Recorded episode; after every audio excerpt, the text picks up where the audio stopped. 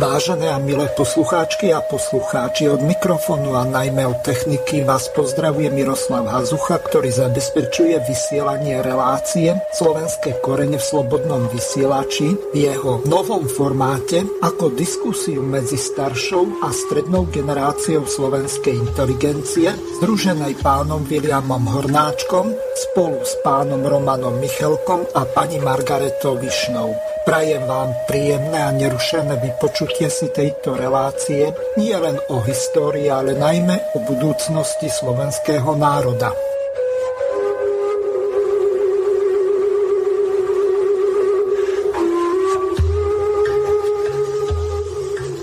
Vážené a milé poslucháčky a poslucháči, táto relácia je nahrávaná na záznam o deň skôr, z toho dôvodu nie je možné sa do relácie priamo dovolať. Pokiaľ budete mať nejaké návrhy, pripomienky alebo otázky na našich dnešných hostí, či už pána Viliama Hornáčka, pani Margaretu Višnu alebo na pána Romana Michalka, tak môžete využiť známu štúdiovú e-mailovú adresu studio.bb.ju zavinačgmail.com Potom môžem priamo preposlať váš e-mail hosťom tejto relácie. Ďakujem za pochopenie a prajem príjemné počúvanie tejto relácie zo záznamu. A rovno odovzdávam slovo Romanovi Michalkovi, ktorý vás touto reláciou bude sprevádzať. Dobre, ďakujem za slovo. Dnešná relácia bude venovaná e, fenoménu, a to je fenomén zrady v slovenských dejinách. E, sme dneska plní toho, ako časť poslancov koaličných hlasovalo za zmluvu o e, ktorá umožňuje aj pobytý vojsk, ale toto je len posledná z epizód z rady a preto by sme pozreli aj istý historický kontext, aj si povedali nejaké terminologické záležitosti a čo je čo. Takže eh, odovzdávam slovo Williamovi Hornáčkovi, ktorý sa na to teda pripravil a začne ten výkop e, možno ešte v obdobiach Veľkej Moravy, známa jeho teda iniciatíva alebo interpretácia z rady Svetoplu kontra e, Rastislav, ale nebudem hovoriť za neho. Vilo, máš slovo. Zdravím vás všetkých poslucháčov verných a roduverných Slovákov, ktorí ste ešte nezanevreli na slovenský národ a na jeho osud. Tému dnešnej relácie je osudové zrady zlyhania slovenských predstaviteľov. Nebudem sa zaoberať zradami, ktoré na nás Slovákoch a našich národoštátnych záujmoch napáchali v priebehu dejín cudzí. Na to by sme potrebovali niekoľko celodenných relácií. Budem sa venovať tým osudovým zradám, ktoré na vlastnom národe a štáte napáchali domáci, teda naši vlastní predstavitelia, z ktorých mnohí si ani nezaslúžia prívlastok slovenský. Napokon v súčasnosti jasne vidno, kto je slovenským predstaviteľom alebo iba predstaviteľom Slovenskej republiky, ktorý koná často v rozpore so slovenskými záujmami. Po svojej najzákladnejšej podstate je slovenským predstaviteľom ten, kto jednoznačne uprednostňuje presadzovanie slovenských záujmov pred cudzími záujmami. A nielen pred cudzími, ale aj pred svojimi osobnými egoistickými záujmami, či úzko skupinovými, či už ideologickými, náboženskými, stranickými, či inými parciálnymi záujmami. Koľko sme mali takých predstaviteľov národu a vlasti oddaných, ktorí dokázali uprednostniť a nadradiť slovenské národoštátne záujmy, aj keď ich to stálo odriekanie si, utrpenie a často aj ohrozenie ich života. A predsa len a výhradne práve vďaka takýmto skutočne slovenským predstaviteľom sme ako národ prežili a ako jediný národ v Európe si po vyše tisícich rokoch obnovili slovenskú štátnosť. Aby som celkom neporušil na e, to, čo sme už, neviem, či už máme 80. či koľké pokračovanie slovenských koreňov, predsa len sa aspoň v súvislosti s februárom a tými udalosťami, čo sa odohrali v súčasnosti, také malé kalendárium dovolím. Dnes ako 16. keď sa vysiela tá relácia v roku 1873, Jan Francis si vyzval na založenie spolku Slovenská jednota. Mal doplňať činnosť Matice Slovenskej, ktorá vznikla 10 rokov predtým, roku 1863, a oživovať slovenský spoločenský život, aby odolával maďarizácii. Myslím, že to je veľmi, veľmi dobre si na to pripomenúť, lebo aj dnes by sa nám taká slovenská jednota veľmi zišla. A teraz ďalšiemu, v druhém druhým taký symbolický dátum a veľmi teda taký zvláštny. 2.2.2022 sú tam 4, 4 dvojky, 5 dvojek, 5 dvojek dokonca. Hej. Keď e, sa uskutočnilo celonárodné tzv. hromničné zhromaždenie pod heslom Slováci, braňme si slobodu. Tento deň sa narodil Pavol Orcák Hviezdoslav. Bolo to presne na Hromnice, na Sviatok svetla a očistý staroslovenský, alebo teda dávny ľudský sviatok. Hovorí sa už, aj, aj si to veľmi dobre pamätáme, že ja neviem, na Nový rok o slepačí krok e, a na Hromnice o hodinu viacej, takže je predsa len toho svetla viacej. Takže to je druhý dátum, ktorý by som si dovolil pripomenúť. A potom 8.2. veľká demonstrácia pred Slovenskou národnou radou, teda Národnou radou Slovenskej republiky. A v Slovenskej republike začala platiť nová mena. 8.2.1993 slovenská koruna nahradila československú korunu.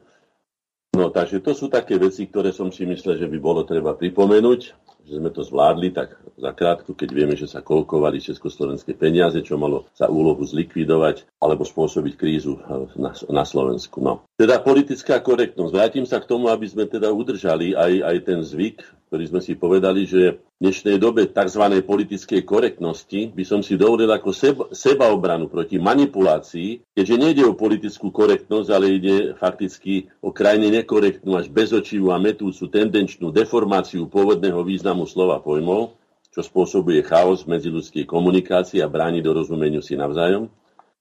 Lebo to je jedna zo strategických doktrín neomarxistickej tzv. frankfurtskej školy, ktorá najmä masovým používaním alebo zneužívaním elektronických médií už napáchala e, rozsiahle škody. Preto pred každým začiatkom našich diskusí je potrebné vyjasniť si a jasne definovať, ako chápeme jednotlivé slova a pojmy, ktoré sú predmetom diskusie, aby sme si mohli predovšetkým porozumieť. Je to napokon aj jedno zo základných programových presavzatí Združení slovenskej inteligencie Korene, ktoré presadzujeme už vyše 30 rokov. Citujem, Vlastným príkladom tvorivej spolupráce slovenskej inteligencie propagovať a aj realizovať ideu národného zmierenia a porozumenia spolupráce všetkých, ktorí sú svojimi vedomosťami a schopnosťami pomôcť pri najzásadnejšom prerode slovenského národa, ktorý prežívame, prerodu z objektu cudzích záujmov na rovnoprávny subjekt medzinárodného práva. No a teraz poďme k tomu, čo sa deje. Keď si prečítame na Google alebo nejaké správy, zlyhanie, napríklad zlyhanie, čo je to zlyhanie? Zlyhanie je neschopnosť zvládnuť svoje povinnosti. Čítam tu na také nadpisy. Je to doteraz najvážnejšie zlyhanie prezidentky, alebo ďalší, zlyhanie vlády. Ďalej, sme tam, kde sme aj pre katastrofálne zlyhanie médií a tak ďalej. Politici vydávajú svoje zlyhanie za úspechy, alebo tento lockdown odrádza ľudí od očkovania, je to zlyhanie a zlyhanie a zlyhanie a zlyhanie. Dopakujme si tedy, zlyhanie je neschopnosť zvládnuť svoje povinnosti. Napríklad podľa slubu poslanca na Ústavu Slovenskej republiky, ktorý si ešte dneska dúfam, že aj prečítame, aby si ľudia uvedomili, na čo teda títo, títo naši zástupcovia, niekedy sa až hambím povedať, predstaviteľia, už vôbec nie reprezentanti, prisahali, respektíve slubovali. Ďalší pojem, osudovosť, fatálnosť. Je určité predurčenie osudom, je rozhodnutím, stavom, postavením. No, Konanie s dlhodobým, osudovosť je konanie s dlhodobými následkami na človeka alebo spoločenstvo, národ či štát. Konanie majúce nevyhnutné následky, najmä alebo spravidla negatívne. Takže osudosť, osudovosť je konanie s dlhodobými následkami. Zločin. Zločin, zločin je úmyselný, teda nie trestný čin, spáchaný úmyselne Zločin je teda závažnejší typ trestného činu, oveľa horší, ako je napríklad prečin. A teraz poďme na slovo zrada. To je veľmi, veľmi teraz frekventované slovo. Aj v inom spojení sme do vlasti zrady. No, na začiatok by som povedal, že Winston Churchill povedal, keď už hovoríme o zrade, o priateľstve a nadvezovaní a dohodách a neviem čom všetkom, že štáty nemajú priateľov, majú iba svoje záujmy. Z toho teda vychádzajme a pripomeňme si v rámci tejto zrady, tu už spomínanú, tu z ústavy máme pred sebou, slub poslanca Slovenskej republiky, ktorý začína. Slubujem na svoju česť a svedomie vernosť Slovenskej republike. Že budem konať v záujme občanov, záujme jej občanov, a budem dodržiavať ústavu. Vybral som tri veci, ktoré sú podstatné, tá, prisahal som ako, na ňu ako poslanec aj ja. Pamätám si ju, ale tieto tri veci sú a zopakujeme. Slubujem na svoju česť a svedomie vernosť Slovenskej republike, vernosť čiže lojalitu, a budem konať v záujme občanov Slovenskej republiky a budem dodržiavať ústavu Slovenskej republiky. No. A čo je to zrada? Zrada je zámerné. Porušenie záväzku, povinnosti, očakávania počiarkol som si zvlášť sľubu, tu sme ho mali, ako dodržiavajú tento slub, že budú konať záujmy občanov, záujme, že budú dodržiavať vernosť Slovenskej republike a ústavu Slovenskej republiky, teda slubu, zvlášť ak smeruje na konanie proti niekomu, komu je človek povinný lojalitou.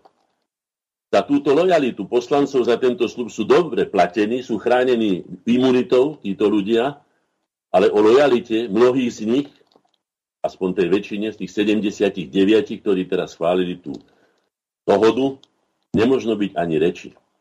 Ešte je tu povedané, že podstatou zrady je závažné zneužitie udelené dôvery a napomáhanie nepriateľovi. No, uberte si z toho, čo si, zoberte si z toho, čo si teda myslíte Samozrejme, tie zrady sú rôzne. Nie je to len zrada na tom, na občanov Slovenskej republiky, ale je to aj zrada vlastnej identity, zrada vlastnej prírodzenosti a určenia, zrada slubu, prísahy, lojality a toho všetkého.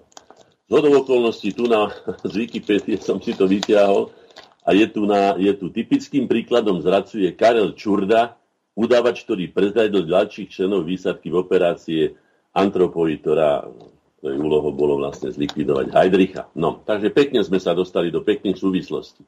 Ešte prečítam čas ústavy, keď už mám tu navre, v, v, v, v ruke. Štátna, to je hneď v základných ustanoveniach. Štátna moc pochádza od občanov, ktorí ju vykonávajú prostredníctvom svojich volených zástupcov alebo priamo. Tu si môžeme urobiť, ako sa zasprávala k tomu naša pani prezidentka, ktorá jednoducho neignorovala ignorovala toto priame vyjadrenie sa občanov veci, čo sa dejú u nás v štáte a jednoducho zmarila referendum, ktoré malo byť vypísané po petičnej akcii a tak ďalej. No. Potom, čo je to predstaviteľ? Predstaviteľ je ten, kto predstavuje, reprezentuje istý spoločenský celok. Hnutie, ideály a tak ďalej. O tých ideáloch, ktoré sú napísané v Ústave Slovenskej republiky a tak ďalej, je napísané dosť, to si môžu načítať. Ale hovoriť v našom prípade, ako som povedal, o zástupcoch občanov, ktorými sú poslanci, že sú predstavitelia, už to je dosť, by som povedal, odvážne. A že by boli reprezentantmi, tak to už ja považujem skoro za výnimočné, alebo skoro až za vylúčené u mnohých z nich, u väčšiny z nich. Takže aby sme vedeli, čo je to predstaviteľ. Vráťme sa, alebo teda venujme sa pojmu vlast. Vlast je odvodená od slova vlastníctvo, je to vlastníctvo národa, ktorý si vlast vytvoril. Teda vlast nepatrí každému, ale len tým, kto, tvorcom, ktorí si ju vytvorili a sú jej vlastníkmi. Aby sme si nemysleli, že naša vlast je nejakým prechodným územím, cez ktoré si môže chodiť kadekto a kadečo. Vlasti zrada.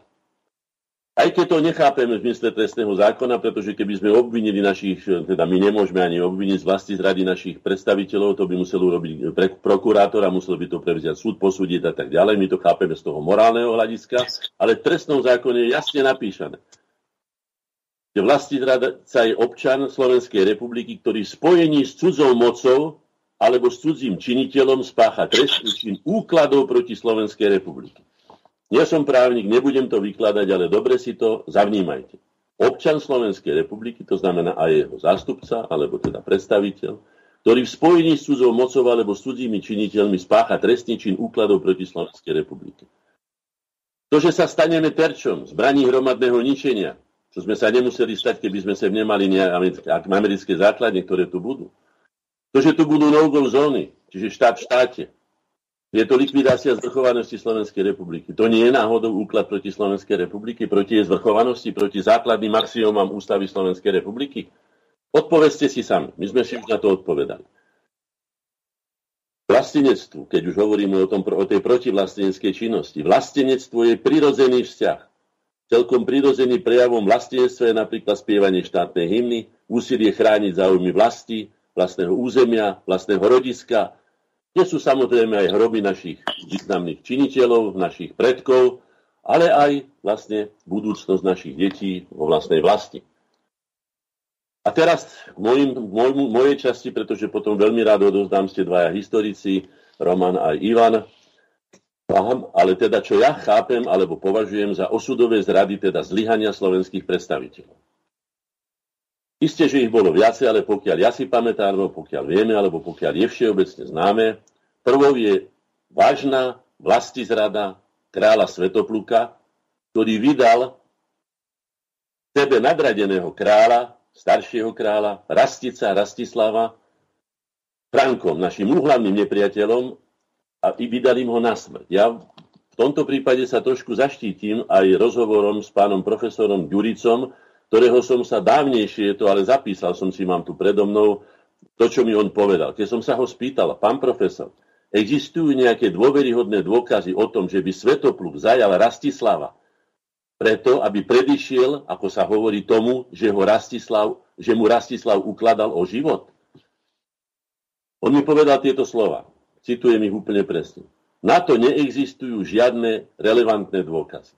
Ale nemecká historiografia nemá rada, keď je kráľovrah symbolom štátu. A povedzme si úprimne, že tým, že Svetopluk vydal Rastica našim úhlavným nepriateľom Frankom, vydal ho na smrť. Čo ho napokon aj stálo, teda život, lebo potom sa stopy po Rasticovi strácajú a dodnes nevieme ani kde zomrel. No, Potom znovu, to je môj osobný názor, aj názor pána profesora, pána profesora Ďuricu, ktorý som si dovolil citovať, je to možno aj pred 8 rokov, ale odložil som si to. Tak chcem k tomu povedať len toľko. Vieme veľmi dobre, čo sa stalo. Nebezpečenstvo tohto sporu, týchto dvoch doktrín, ktorými, ktoré vlastne prostredníctvom týchto dvoch osobností sa do teba pustili, a to znamená, že Svetopluková doktrína vojenskej expanzie a doktrína vnútornej integrácie kráľa Rastica, Rastislava sa stretli a zvíťazil ten, kto bol rafinovanejší alebo podlejší a zajal toho jedného, ale čo bolo najhoršie na tom, že si to nevybavili doma, pro domo, ale že ho odovzdal Frankom, ktorí z neho mučením dostali to, čo Frankovia potrebovali a výsledkom toho všetkého, tohto konania vlasti zrady kráľa Svetopluka bolo to, že vtrhli vojska Frankov na naše územie, zajali kráľa e, Svetopluka, lebo ho už nepotrebovali, zavreli ho, vyplienili teda Veľkú Moravu, staroslovenské, naše staroslovenské kráľovstvo, Rasticovo, ktoré malo na starosti vtedy, a dosadili sem svojich dvoch, dvoch um, miestodržiteľov, Wilhelma a Engelschalt, ktorí tu rabovali, ničili a plundrovali a zachránilo nás iba ľudové povstanie, na ktorého čelo potom inštaloval, alebo sa postavil Slavomír. A treba si povedať na adresu pána kráľa Svetopluka, že celé 80. roky 9. storočia bojoval Svetopluk proti Slovanom. Čím by sme mohli povedať, že sa oslabovali Slovania navzájom. Vieme veľmi dobre, ako to skončilo, potom čo urobili Česi, teda české kniežatá, ako išli prisahať tam už potom vernosť radšej Frankom, ako by teda zostali po Svetoplukom. Čo sa odohralo, nevieme tam sa dejiny strácajú pre nás písomné, ale toto sa odohralo. Ja to považujem za prvú závažnú zradu, ktorá bola aj veľmi zlým príkladom pre svetoplukových nástupcov, teda jeho synov, ktorí to potom dobačovali tam, že sme boli tisíc rokov, ako sa hovorí, bez vlastného štátu a museli sme bojovať na cudzích vojskách za cudzie záujmy. Druhé, čo ja považujem za vážnu osudovú zradu, je pomoc slovenských veľmožov Vajkovi a opásanie ho mečom, čiže podriadenie sa, namiesto dohody a zvolenia si kráľa spomedzi seba, teda slovenského kráľa, radšej opásali Vajka, neskôršieho Štefana, No a potom to pokračovalo tak, ako už všetci poznáme, že sme sa z toho vymanili až v roku 1918 na polovicu, no a potom až v roku 1939 a potom 1993. Po porážke staromaďarských hord Polechu, aj po tom, čo ich porazili Bulhári, sme my mali diktovať podmienky a určovať vývoj a nie si opásavať tu na vajka a nevedieť a nebyť schopný sa dohodnúť. Toto by som ja nazval samozradou, našou vážnou samozradou, ktorá nás takisto stála obrovské straty.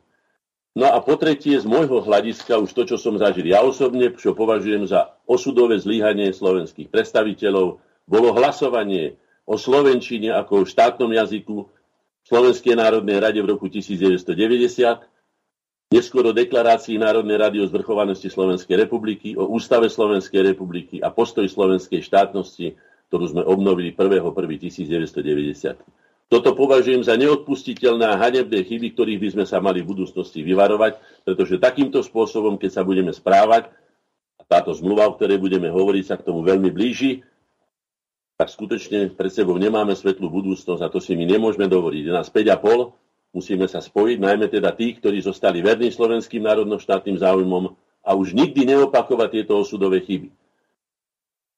No, dejiny zrady majú nielen u nás, ale všade na svete hlboké a dlhé, veľmi rozrastené koreň. Aby sme teda nehovorili len o Slovákoch. Najviac však vždy tam, kde ide o moc a nadvládu, o zisk, o profitovanie na úkor iných alebo, alebo nezriedka e, aj vlastných. Je historickým faktom, a na, že najmä po zániku slovenskej štátnosti v tom, v tom 10. storočí, povedzme, hej, a zvrchovaného rozhodovania o vlastnom osude, na Slovensku sa platilo nepomerne lepšie za zradu ako za vernosť slovenským záujmom. A platí to zrejme aj to zanechalo neblahé stopy na charaktere mnohých, ktorí si zvykli na zradcovské striebro, na zradcovské strieborňaky či judášovské strieborňaky. Väčšina slovenského národa však žila a žije z vlastnej čestnej statočnej práce. Tých zásluhov sme znova získali národnú slobodu a sme povinni si ju brániť.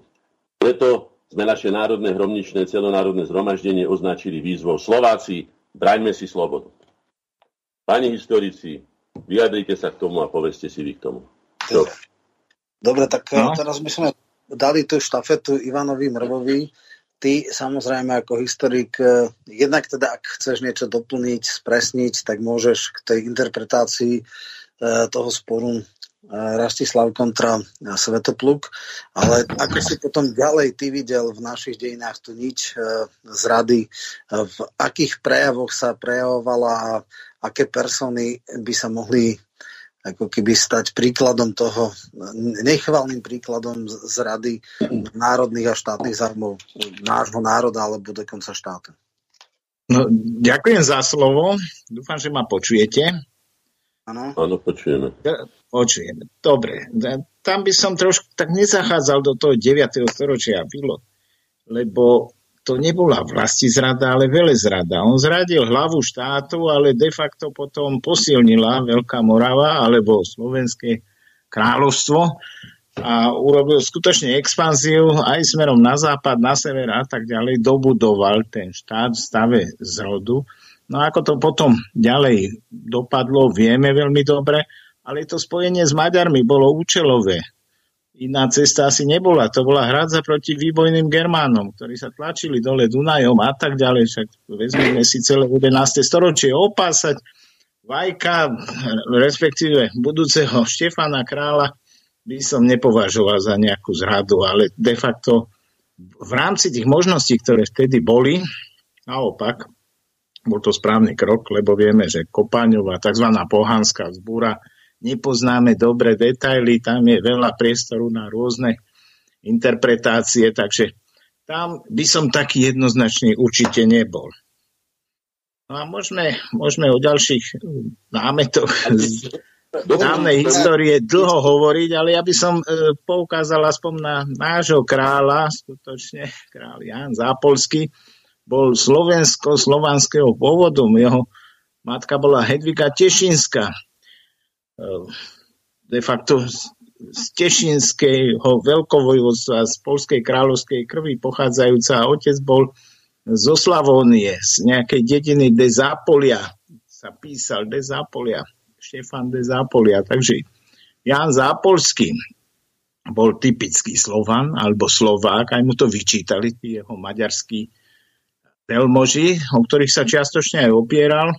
No tak ten zradil v rámci občianskej vojny alebo vojny o uhorskú korunu, ktorá začala 1527, zradil kresťanstvo, zradil Uhorsko, spojil sa s Turkami, môžeme tu in, to interpretovať rôznymi spôsobmi, ale vidíme tu aj zlyhanie na strane Ferdinanda Habsburského a tak ďalej, takže politika a diplomácia toho obdobia, tak poznáme Machiavelliho princípy, a tak ďalej, ktoré opísal v známej knihe o Vladárovi, tie sa v tej dobe používali celkom bezohľadne a predovšetkým išlo, išlo o, o moc.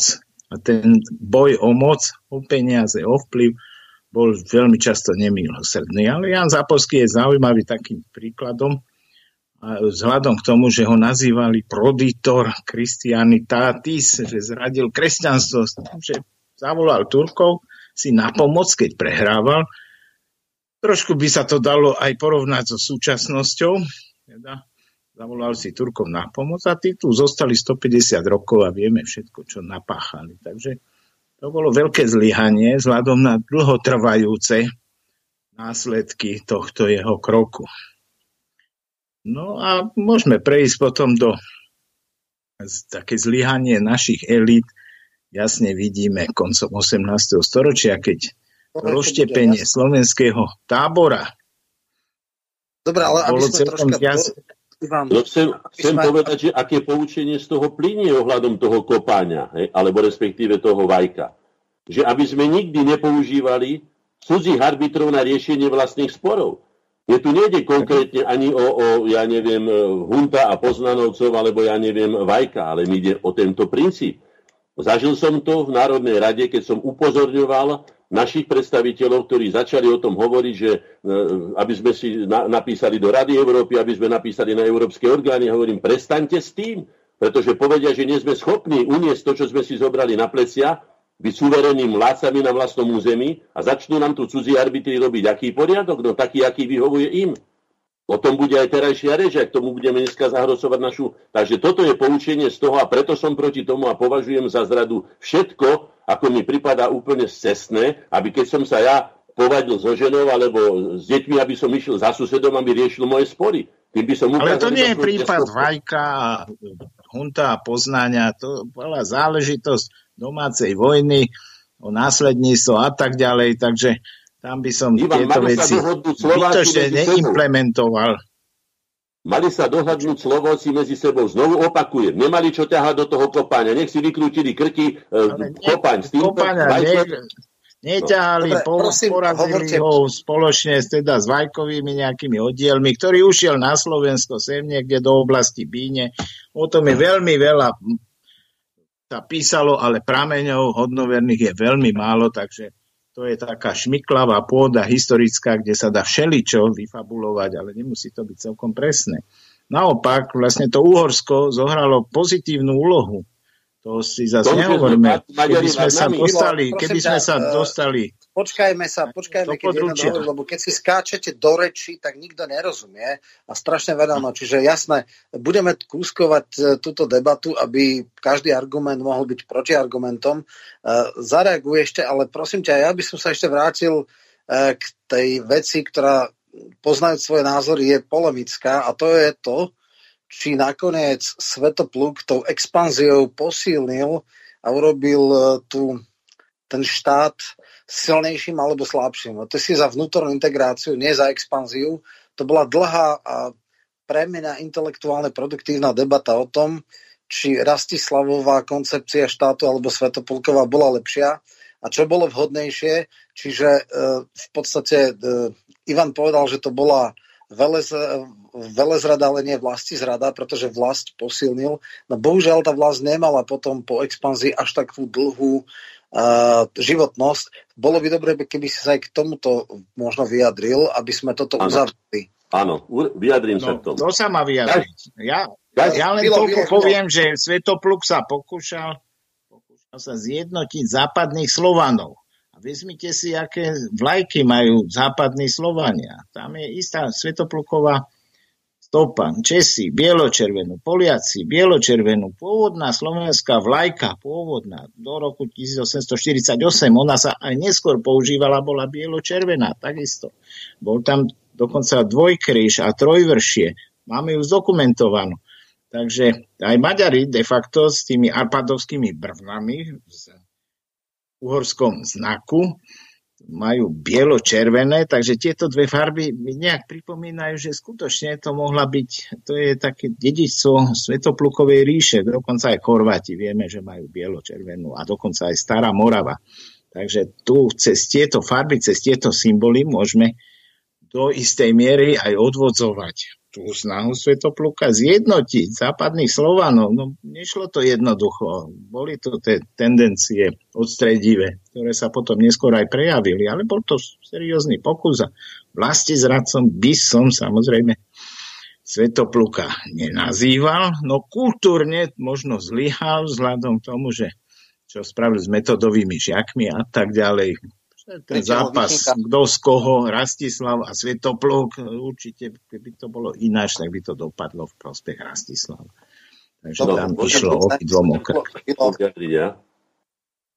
Každý, každý, kto roztiahol svoju ríšu na svoje schopnosti, dopadol rovnako. To je jedno, či sa volal Alexander Macedónsky, ktorého dneska Macedónia zápasy o život, hej, či to bol Napoleon, alebo to bol Hitler, alebo to bol Svetopluk, každý dopadol rovnako.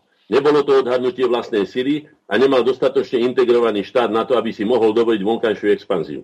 Ale mohol urobiť inú vec, ktorú neurobil pre svoju ctižiadostivosť egoistickú a to tu, že mohol nechať túto ideu, alebo teda uh, uh, integrovanie, vnútorné integrovanie štátu na rastica a on mohol postupne dobíjať. Ja sa pýtam, hovorí, že, že západných Slovanov, veď Malopolci neboli na západe, tí boli na severovýchode. A pokiaľ vieme, výboje boli aj smerom na Malopolsko. Hej? A kto má z toho výhodu, že sa Slovania medzi sebou mlátili? No samozrejme, že Frankovia, ktorí to nakoniec aj využili. A nakoniec ešte aj Maďari to využili proti nám. A v tej veci, čo si hovoril, samozrejme, to opásanie vajka, to je len symbol. Doviedlo nás to až po rok 1918, keď nakoniec Maďari najmä v 19. storočí nás ovládli tak, že sme sotva prežili to a, a prekladali sme národnú smrť. Takže tam to viedlo, tak si to treba uvedomiť, aby sme to neopakovali, aby sme ani teraz cudzích tu na veľmi nevítali, ktorí sa sem tiež takisto hrabú, alebo nám ich rovno tlačia, pretože sa tu rozmnožia, ovládnu vládnoce centra a budeme im slúžiť takisto, ako sme slúžili Maďarom. Stačilo. To už slúžime, ja som si všimol. Slúžime zahraničiu už pomerne dlho, viac ako 20 ročia, veľmi intenzívne. No a čo sa týka Uhorska, netreba ho malovať čiernymi farbami. Ja si myslím, že keby Boleslav Chrabry, Chrabry ako začiatkom 11. storočia ovládol Slovensko, ako tomu aj prišlo, zhruba na 20 ročia, no tak sme dneska Poliaci keby nás Česi, České kráľovstvo pripojilo takým spôsobom ako Moravu, tak sme dneska nejaká malá etnická menšina uprostred Karpat. Len vďaka Maďarom, spoločnému štátu, ja to nazývam spoločný štát, ktorý samozrejme sa potom devalvoval po rakúsko-uhorskom vyrovnaní, respektíve už koncom 18. storočia, keď sa maďarčina začala presadzovať ako jediný a správny úradný jazyk. Vďaka tomu, no. že sme tak odlišní od Maďarov, že vlastne kultúrne, jazykov, rečov, tak sme sa zachovali ako Slováci. Aj to je istá devíza. Ale nie Maďarov. Ale, no. no a potom e, treba pripomenúť aj to, že Maďari po roku 1860, keď padol Bachov absolutizmus, oni pretláčali Slovenčinu. Matalovsko, Štúrovsko, Hodžovsku a nie češtinu, ako to bolo vďaka Kolárovi a tej viedenskej skupine, lebo videli tu isté nebezpečenstvo, vlastne to bolo z utilitárnych dôvodov, ale Maďari začali vydávať e, učebnice v Slovenčine, zákony sa písali v Slovenčine a nie v češtine, ako za Bachovo absolutizmu. Takže tu treba vidieť aj isté pozitíva. No a nehovorím o tom, že treba si prečítať Vajanského, ktorý sa smial vlastne z Maďarov, z ich darovného úsilia, že chcú pomaďarčiť slovenský národ, ten sa nikdy nedá pomaďarčiť. Žiadna národná smrť nám nehrozila, naša inteligencia zlyhávala, to vieme veľmi dobre, ale národ ako taký bol nedotknutý maďarizáciou. Len no. tá vedúca vrstva, tá dodnes zlyháva a zlyhala aj v nedávnej dobe, takže prosím, treba rozmýšľať trošku v iných súvislostiach. No, aby sme rozmýšľali v iných súvislostiach, tak poviem predovšetkým, že ja som ho neobvinil Svetopluka z vlasti zrady, ale za osudovej zrady a tá zrada sa odohrala na Rasticovi, že nám odstránil jedného z najkvalitnejších štátnikov, akých keď sme kedykoľvek mali. V celých dobách. To, si, to myslím, že na tom sa dohodneme. Zrada hlavy štátu, to je zrada, to je veľmi časté v histórii, lebo vieme, že sa bojuje o moc, aj dnes sa bojuje o moc, takže ja by som to videl trochu inak ako sme takto schematicky, že to je zrada a zbavil nás takého alebo onakého štátnika. rozmýšľanie trošku historických. Sme na konci prvého tisícročia, tam ľudia iným spôsobom reagovali, mysleli, aj koncepcie boli úplne iné, takže nemusíme amputovať, respektíve snažiť sa presadiť to, čo dnes my vidíme, cítime okolo seba, tak doviesť to do 9. storočia, to považujem za nie celkom vydarené. Tie stanoviska popísať, popísať udalosti vieme, prameňov je málo, ale bohužiaľ také tie hlboké uzávery tie sa veľmi často, často míňajú, míňajú účinkom a jednak nie sú ani vhodné. My sa musíme orientovať skôr na tie posledné naše dve, tri storočia, kde tých zlyhaní bolo oveľa tak. viac. Poďme, e, za, tá... za 20. storočie toho skutočne veľa. Ja spomeniem len tri pražské dohody. To bolo tiež zlyhanie našej elity. A kam to doviedlo? Najprv, že budeme mať nejakú tú autonómiu, vlastný zbor povereníkov a tak ďalej. A nakoniec aj tá Národná Ivan, rada síce existovala, ale to bola len kulisa. Áno, to, toto je ešte predčasné. Uh, vráťme sa teraz troška chronologicky, teda áno, uh, ten spor Svetopluka bol zaujímavý, ja som ho intenzívne sledoval argumenty e, boli z oboch strán. Myslím, že tá vnútorná integrácia, to, čo Vilo povedal, má svoju, ale dneska je to strašne ťažké hodnotiť optikou 21. storočia to, čo sa stalo v 10. storočí alebo dokonca v 9. storočí. Takže, takže môžeme hovoriť o nejakých ideových líniách alebo vývojových líniách slovenských dejín a samozrejme historici nemohli, čo by bolo keby, či by vôbec e, Rastislav mal šancu z, skonsolidovať vládnu moc a možno menej e, na úkor empa, e, expanzie. Vráťme sa teraz k zásadnej veci, ktorú si ty povedal. Toto by sme sa mohli možno k tomu pristaviť. A ty si teda povedal, že vlastne mali sme to také krátke obdobie odmeku národno-obrodeneckého a memorandistického hnutia od oktobrového diplomu do uh, vyrovnania, teda od roku, tuším, uh, oktobrový diplom bol 1960 a uh, vyrovnanie bolo 67, čiže mali sme 7 rokov, za ten čas vznikli uh, gymnázia, uh, Matica Slovenská, uh, v 61. boli memorandisti uh, teraz keď si zoberieme vôbec ten prvý rozkol, alebo ťažko povedať, či to bola zrada alebo nie, vlastne častokrát uh, boli štúrovská generácia, povedaní, že to sú tí, ktorí urobili Československý rozkol, ktorí zradili. Ukázalo sa, že z hľadiska dlhodobej vízie neboli zradcovia, ale išli na tú správnu vec. Ako ty vnímaš tento spor, nazme to Kolár Štúr, alebo Šafarik Kolár na jednej strane, Štúra a Štúrovci na druhej strane. Uh, v čom bola podstata vtedejšieho sporu, respektíve dneska samozrejme už to hodnotíme inak, ale, ale uh, Vladimír Mináč má zaujímavú uh, tézu, že náš príklon k Viedni on nikdy neprijal, že to bolo naše najväčšie pochybenie. Čo si ty o tom myslíš?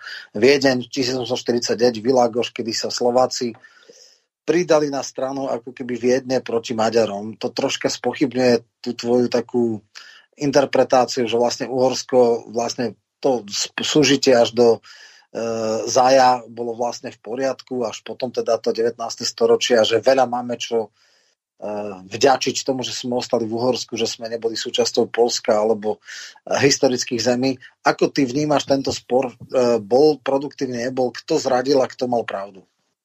No, keď môže sa tomu vyjadriť, tak ja si myslím, že ten spor on začal sa generovať už v 18. storočí a najmä potom, ako sa pri, prijala Bernolákovská Slovenčina. Katolíci sa začali eh, týmto jazykom obsluhovať, tlačili v ňom knihy a tak ďalej. A evanelici nepri, neprijali bernoláčtinu, naopak hrubo ju odmietali. To sú krásne citáty, by som mohol prečítať, keď som ich mal pripravené z Tatranky, ktorú vydával Kuzmány, ako tam nadávajú na, na bernolákovskú slovenčinu, že radšej by španielsky sa učili, francúzsky alebo hoci ako inú reč, len nie tú bernoláčtinu, lebo to je hrozný jazyk, ktorý im trhá uši a tak ďalej.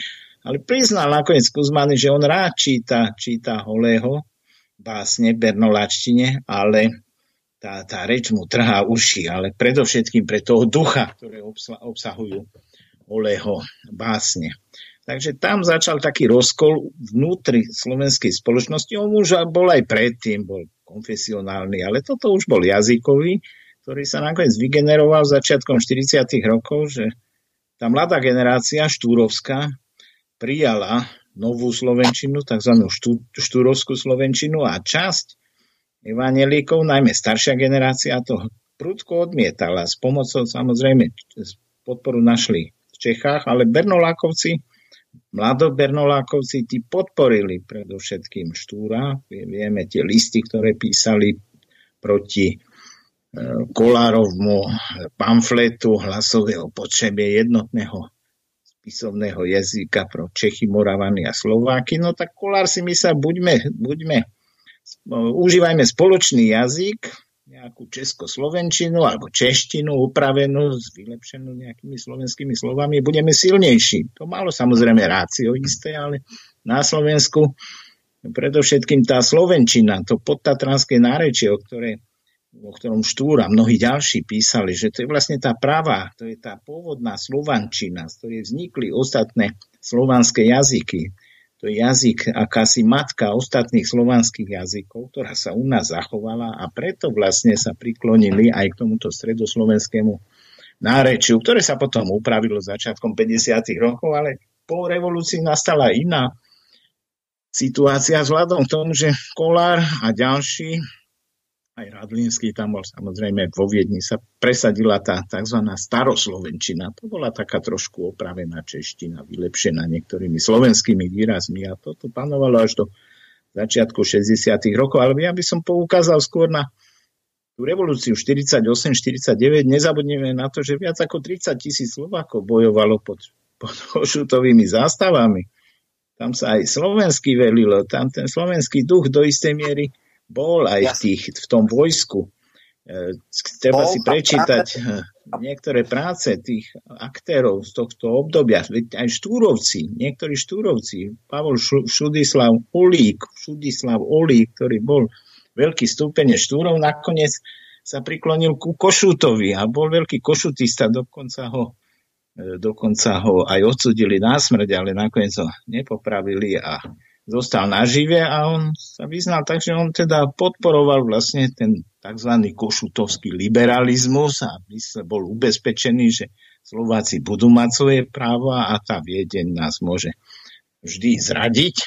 A to, tomu aj tak bolo. Takže tam že bol je, dosť veľký rozkol. Mináčovská, on dávať teda zapravu tej Mináčovskej koncepcii, že príklon k Viedni bola veľká a zásadná chyba, lebo on hovorí, vo všetkých veciach v tomto sa nestotožňuje. My sme sa v podstate postavili na stranu Viedne proti Košutovi. Bola to nie, chyba? Nie, to je samozrejme e, nie je celkom dobre povedané vzhľadom k tomu, že istá časť slovenskej elity sa postavila na stranu Viedne a istá časť zostala, zostala na úhorskej pôde a snažila sa nejakým spôsobom vymanevrovať z tejto situácie. Vieme, že aj národnostný zákon, ktorý prijala tá revolučná vláda, síce neskoro, až v júni 1849, on bol celku veľmi priaznivý pre nás.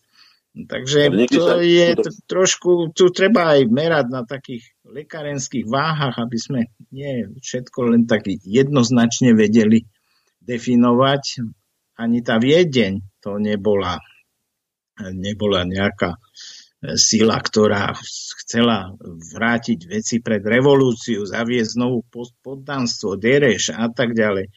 Tam nastali, nastala iná, iná doba, aj po roku 1849 modernizovalo sa to Uhorsko, respektíve celá ríša, ale sa integrovala a tak ďalej, takže to je trochu tak skreslene podané, že e, reakcia to je na strane Viedne a sloboda a liberalizmus to je na strane Košuta.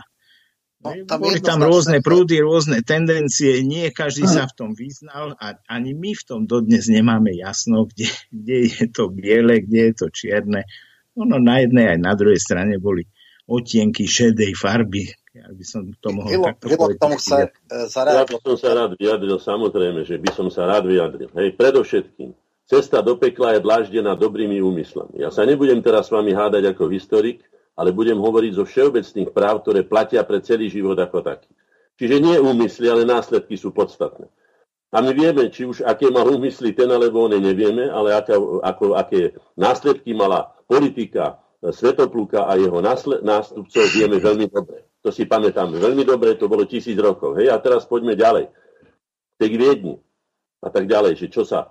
Kedy Maďari dodržali slovo, mi povedzte, takisto ako Češi. Kedy kto ten silnejší dodržal slovo, to sa už budeme teraz pomaly obracať tomu, čo je tu so Spojenými štátmi americkými. To znamená, že keď slabší so silnejším podpíše akúkoľvek tzv. recipročnú, hoci aj dohodu, nemusí rátať s tým, že ho nedodrží.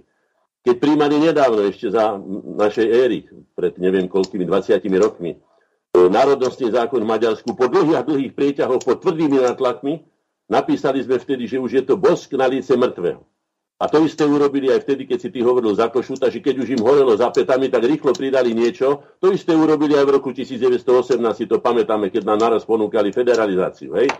Maďari sú vierolomný partner a vždycky voči nám Slovákom boli. Rovnako aj Češi, preto sa nevydarilo ani jedno z týchto manželstiev a museli sme urobiť čo? postaviť sa na vlastné nohy a z tohto hľadiska by sme mali hodnotiť aj slovenské dejiny a nepýtať sa na to, že či je to čechizovaná Slovenčina alebo koľko tam je Slovensk. My sme sa mali vydať cestou Štúrovou, cestou slovenského jazyka jeho rozvoja, čo sme dokázali a dneska je Slovenčina rovnako kvalitným nástrojom jazykovým ako ktorýkoľvek iný, iný jazyk na svete. A toto by sme mali robiť aj teraz. Dívať sa vlastnými očami a z vlastných síl robiť aj vlastnú politiku a robiť vlastný hospodársky život, robiť vlastnú víziu svojho vlastného života a tak ďalej. Ak to nebudeme robiť a budeme sa vždy o niekoho opierať, dopadneme vždy rovnako. To je môj názor. Presne súhlasím, ešte... ale politika je umenie možného. Nie vždy to tak ide, ako ty si predstavuješ. Bohužiaľ, Máme tu Viedne, máme tu Prahu, máme tu Budapešť a teraz nám pribudlo Londýn, Brusel, New York, Tel Aviv, Moskva a tak ďalej. Takže je skutočne ošemetná situácia pre nás. Takže tu treba vedieť aj dobre politicky rozmýšľať, aby sme si udržali aký, taký manevrovací priestor. Aj v minulosti to bolo tak. No to, čo robíš, tak to bola nesprávna cesta. No, bola to cesta, že vieme, že aj na tom memorande sa rozhádali Slováci, Palárik vyšiel s inou koncepciou, lebo vedia, že neprejde tou cestou slovenského okolia, ktoré si vymodelovali memorandisti okolo Pauliny, Tota, Francistiho a Daxnera, no tak jednoducho to bolo nepriechodné, on bol realista. Takže navrhol na, pracovať na jazyku, na prebudení národa a tak ďalej, na skultúrnení a potom, keď nadíde taká doba priaznivejšia, môžeme zažiadať aj o okolie. Aj takáto práca aj nás čaká, však sa pozrieme, ako to vyzerá vonku. U slovenskej inteligencie tá všetko možné by prijala, ale nie povedzme nejaké tie slovenské slovenskú dušu, tak to, to, to vlastenectvo, to skutočné vlastenectvo. A to je rastistová situácii. Nie, toto vôbec nie. Ja, Ivan hovorí o reali, politickej realite a druhá vec je uh, nekompromisný idealizmus, ale je jasné, že nekompromisný idealizmus má minimálnu šancu na 100% na presadenie. Sú iba malé, malé uh, okna príležitosti v dejinách, kedy sa urobí nejaký revolučný krok a k tomu vlastne vedie možno aj tá interpretácia, alebo ako teda hodnotiť ten ďalší rozkol, tzv. novú školu, lebo to bol presne ten koncept eh, reál politiky, to znamená v podstate dohody s uhorskými elitami, eh, kedy vlastne teda bola stará škola, teda Martinské centrum kontra podnikatelia z Budapešti, ktorí chceli akože zabezpečovať alebo za, hajiť slovenské záujmy spoluprácou s, teda s nazme to koalíciou vládnou mocou. Ako ty vnímaš, uh, Ivano, túto koncepciu novej školy kontra Martinského centra? Uh, nebola to nakoniec predsa len slepá ulička, tam sa ukázalo, že uh, niekedy tá miera ísť na taký kompromis z princípu nemusí byť celkom efektívna. No tam potrebuješ hlavne partnera. No a aj Vilo to povedal, ja to takisto tvrdím. Maďari neboli dôveryhodný partner v tejto dobe. Oni samozrejme mali víziu jednorečového, veľkého, 30 miliónového Uhorska a touto cestou sa vydali no, už po vyrovnaní. No ale v tom roku 1863 vyzeralo trošku to ináč, vzhľadom k tomu, že bola tu ešte Viedeň a tá koncepcia vlastne spoločného nejakého zápasu s Maďarmi, respektíve to Uhorsko, ako si vymaniť e, z toho centralizmu, tak aj Maďari nás nahovárali, nemyslíte si, však tam bolo veľa takýchto hlasov v tej dobe, že Slováci, poďte s nami a vybojujeme si väčšiu samostatnosť od Viedne, lebo skutočne ten centralizmus bol veľmi silný v tej dobe. Tak niektorí podľahli, niektorí v tom videli istú víziu a jednoducho takýmto spôsobom reálne tú politiku viesť, dohodnúť sa s Maďarmi, lebo hovorili, a samotný Palárik to x razy napísal a mnohí ďalší, iná cesta nie je, lebo jednoducho my sa o Viede nemôžeme opierať, lebo tam nás už niekoľkokrát sa nám otočili chrbtom, napriek tomu, že sluby boli veľké. No, tak sa spolahli na Maďarov, ale ani to nevyšlo. Tak sme sa mhm. spolahli potom na Čechov v roku 1918, no a vieme, to ako to, to dopadlo. Takže... postupne. Ja, ja len, uh, Roman, Roman, vráťme sa k téme pre Boha. My tu nehovoríme o názorových rozdieloch. Hovoríme tu o súdových zradách, predsa staroslováci a mladoslováci to neboli zradcovia, to boli iné názorové rozdiely, ale my hovoríme o súdových zradách, tak sa vráťme k téme. No dobre, no ale to je práve o tom, že v podstate nedosiahli nič práve preto, že sa chceli dohodnúť alebo spojiť s prirodzenými nepriateľmi. Tam ide o to, či to urobili takticky alebo netakticky. Samozrejme, keď máme nejakú ikonu zrady, tak je to Bela Grunwald, Grunwald alebo teda mnohí akože pôvodom slovenskej osobnosti cez Petefyho Košuta. Áno, tak, áno, áno, to sú no. oni, áno. No, takže môžeme si zobrať tieto osobnosti, čo ich viedlo k tomu, že sa zachovali tak, ako sa zachovali. A potom ja predsa len dám, áno, je to koncepcia, ale keď už sme hovorili a širší kontext, tak Bachov absolutizmus bol určite pre slovenské pomery a slovenskú ja neviem, kultúrnu autonómiu alebo slobodu podstatne lepší ako to, čo nastalo po vyrovnaní, pretože dualistický štát znamenal, že Slováci stratili akúkoľvek oporu v jedne a vyvažovanie svojich záujmov a boli sme dali plne v šanc e, teda uhorskej gentry a, a arogancii. Takže áno, v tomto zmysle vlastne ten príklon k Viedni bol aj rozumný alebo racionálny, boli zlý partner a nie je tak nekultúrny, nie je tak agresívny ako to, čo nastalo po vyrovnaní. To vyrovnanie je najväčšia národná katastrofa v slovenskom e, kontexte v 20. storočí, lebo tam nastali potom Apolního reformy a všetky tie rušené veci. Ale dobre, vráťme sa teda k týmto dvom. To, čo ty hovoríš, to, čo aj čo povedal Mináč, to sú ideologické nezhody alebo nezrovnalosti. Prečo zachádzame do ideológií? A teraz hovorím o tom, že kto presadzuje slovenské záujmy a presadzuje ich slovenskými prostriedkami, riešeniami, ktoré my navrhujeme a nepridáva sa, alebo ten, kto si bere takú či onakú ideológiu, ja som už povedal ich zrazy, že ja už zákopy ideologické ani náboženské medzi Slovákmi kopať nebudem. Mňa nezaujímajú, čo si o tomto myslí e, pán komunista Mináč, že či e, sme sa pridali na, na stranu regresu alebo progresu. Mňa zaujíma, čo prospelo Slovákom, čo bolo výhodnejšie pre nás. To je pre mňa dôležité. No. Dobre, poďme teda k tým osobám, ktoré som povedal. Ja som povedal Košut, uh, uh, Petefy a potom Bela Grunwald. Skúsme si povedať, sú to zradcovia alebo sú to odnárodnení, čo ich viedlo, alebo prečo sa dostali niekde ľudia pôvodem slovenského pôvodu sa stali ikonami popierajúcimi svoj pôvod. Prečo a, a, a za akých okolností? Môžem ja, alebo nie? Áno, ty no začni, jasné. Dobre. Podľa, môjho, podľa, podľa môjho názoru za všetkými týmito renegátmi sú predovšetkým osobné, čiže egoistické záujmy. Hej? Títo ľudia išli za tým, kde sa im lepšie žilo, čo bolo pre nich výhodnejšie.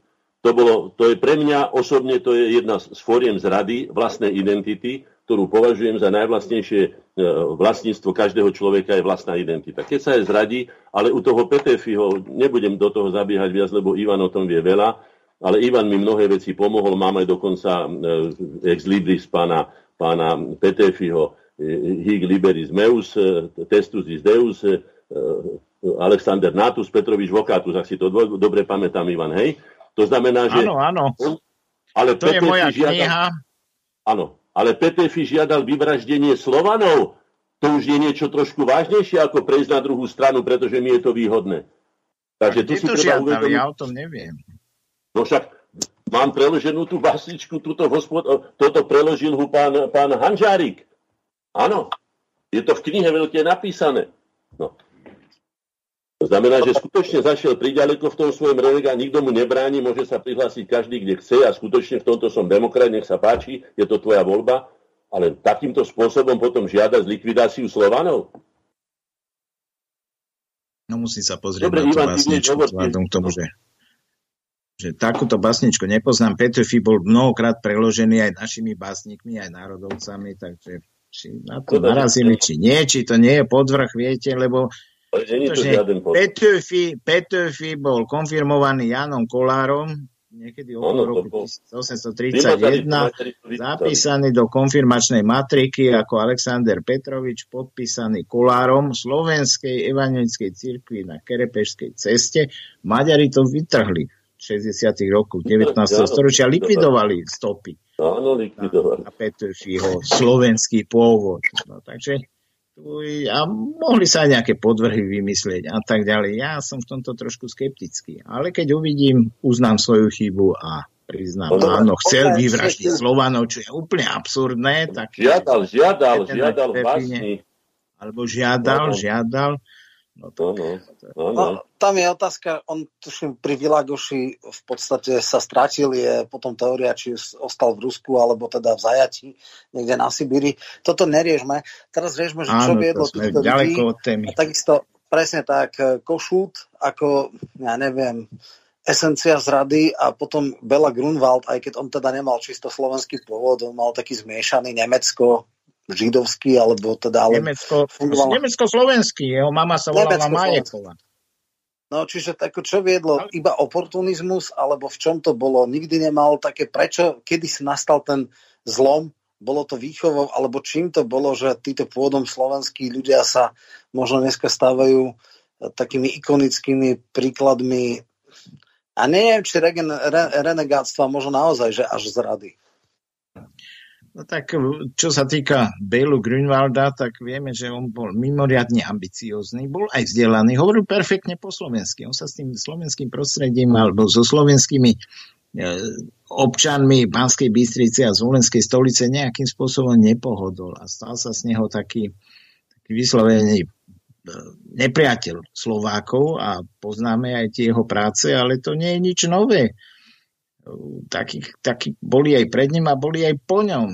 A dokonca aj dnes Kedy ich je dosť, takí, čo len brízgajú na slovenský národ ej, a na, na jeho históriu. Ja som dostal minule nejakú knižku, no ale hrúza čítať, keby som vám z toho prečítal, že čo tam ten človek, no proste nič dobré na Slovákov. Ale pritom je to Slovák niekde od Topolčian a tak ďalej. Takže to, my sme týmto poznačení, veď to už No, po zhromaždení v Liptovskom Mikuláši sa konštatuje, že najviac renegátov vlastne zo všetkých národov, možno aj v Európe, majú Slováci. A je to tak, lebo sme mali a tie príležitosti, tzv.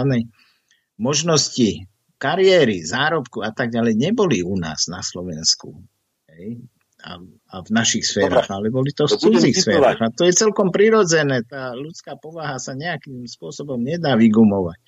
Áno, no, mať budeme... sa dobre, mať úrad a tak ďalej, no tak budem Maďarom teraz. A to ma môžem aj po slovensky hovoriť. A tak, tak uh-huh. to treba od prípadu k prípadu skúmať. Košut nie je dobrý príklad, lebo Košut sám hovoril, že on teda Slovenčinu už zabudol, tu mal taký prejav k Richtárom koncom roku 1848, je to zaznamenané v dobových novinách, zvolal si Richtárov zo Záhoria a že teda musí s nimi hovoriť prostredníctvom tlmočníka, lebo už musí sa tú Slovenčinu doučiť, nie naučiť, doučiť. On vedel slovensky, lebo chodil tak starým rodičom do Košút v Turci, ale potom pod vplyvom aj toho maďarského prostredia tá, vyprchala tá Slovenčina. On nebol nejakým nenávisníkom Slovenčiny, poznáme tie jeho myšlienky, najmä po roku 1850 to bola relatívne tá küthajská ústava, ktorú niekde zosmolil v Osmanskej ríši, tak bola veľmi moderná, priaznivá hej, voči nemaďarským národom. No tak môžeme to dnes interpretovať tak, čak prehral všetko a tak ďalej, no ale tam je iný košút, ako bol povedzme v tých 40 rokoch. Takže to je všetko na, na istý, na iské váh. Našiel som jednoznačne to nie je, ani on je super renegát. Dobre, nechajme. nechajme no, to je iný Mám tu citát, ktorým to uzavrieme, dobre? No, no. Citujem. Ty Srb, ty Chorvát, Slovák, vy ste krkavce, hnusné, hladné krkavce, s levmi sme bojovali a teraz nás majú zožrať tieto vši? Maďarská krv nám získala túto slávnu vlast. Tu nesmie panovať nikto iný, len Maďar. Myslím, že stačilo Maďarov a poďme ďalej. Dobre, no. poďme teda k roku 18 e, po tisícročí a teda nevydarenom manželstve sme sa dostali nejakým spôsobom. To je rozdiel. Nevydarené manželstvo nie je tisícročný útlak, ale nevydarené ano, manželstvo. No, Vieme, tak, tak, manželstvo bývajú aj pekné.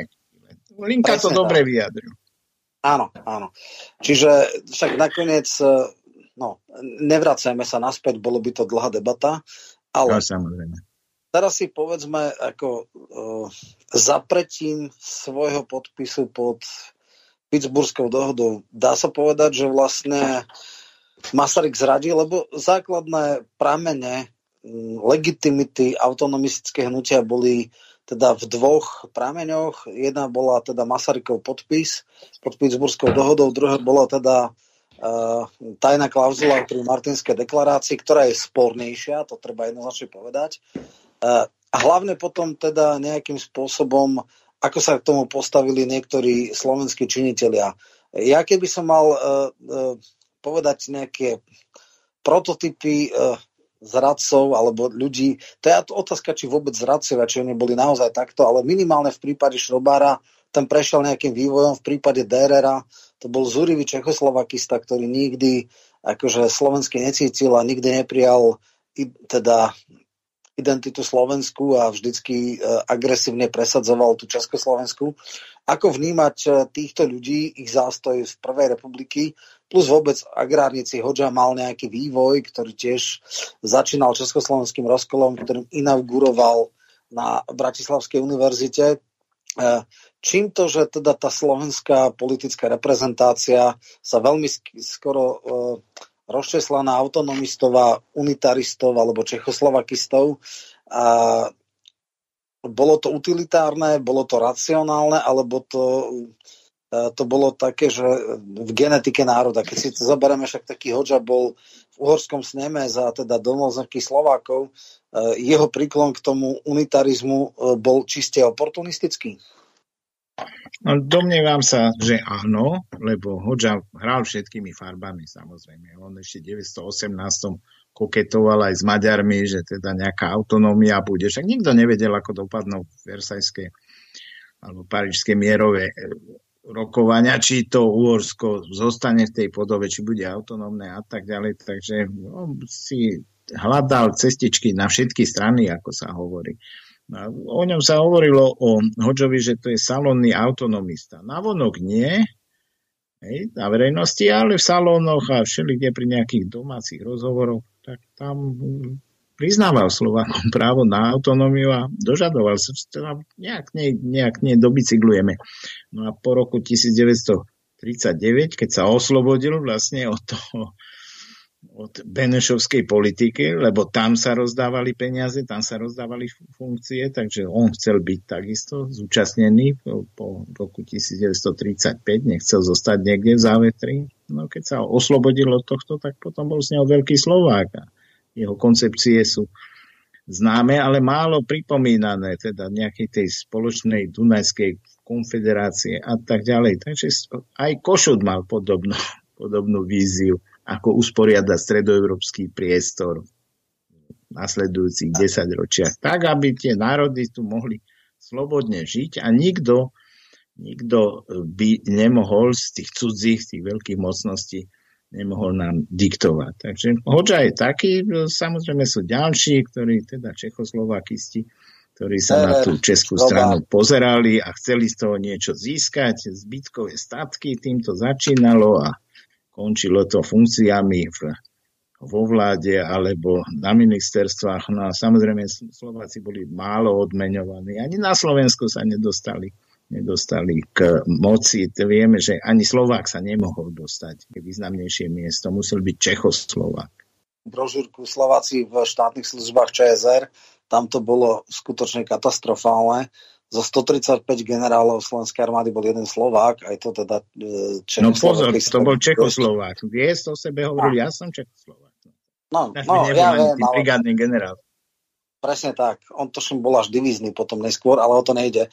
Tam, to, keď si zoberieme, no, keď si zoberieme e, aj ministerstva, tak, tak to bolo úplne jednoznačné. Čiže takto bol nastavený systém. Uh, Prečo Slováci, kde väčšinovo, alebo najsilnejší fragment slovenskej politiky bol autonomistický, uh, títo ľudia prežívali. Boli to čisté ako miestodržiteľia, stačilo im to? Jasné. Šrobár nebol osobnosť, to bol oportunizmus najhrubšieho zrna, ktorý skončil v roku 50 ako komunistický minister, čiže prežil všetky, všetky uh, režimy a vždycky bol ochotný ponížené služobníčkovať, aj keď ku koncu to bolo iba ako symbol a ako, ako toto DRR mal možnosť presvedčenia. Môžeme ich povedať, že oni vlastne neboli zradcovia, oni boli takto presvedčení, aj keď robili tvrdo proti slovenskej veci. Ako dneska môžeme vnímať zástoj týchto troch ľudí? O Hodžovi si vravel, ale čo tí dvaja? No tak vieme, že jednoducho aj DRR a samozrejme viacerí ďalší, tak oni hľadali svoje uplatnenie v rámci tej, tých československých štruktúr a neboli ochotní z toho uhnúť.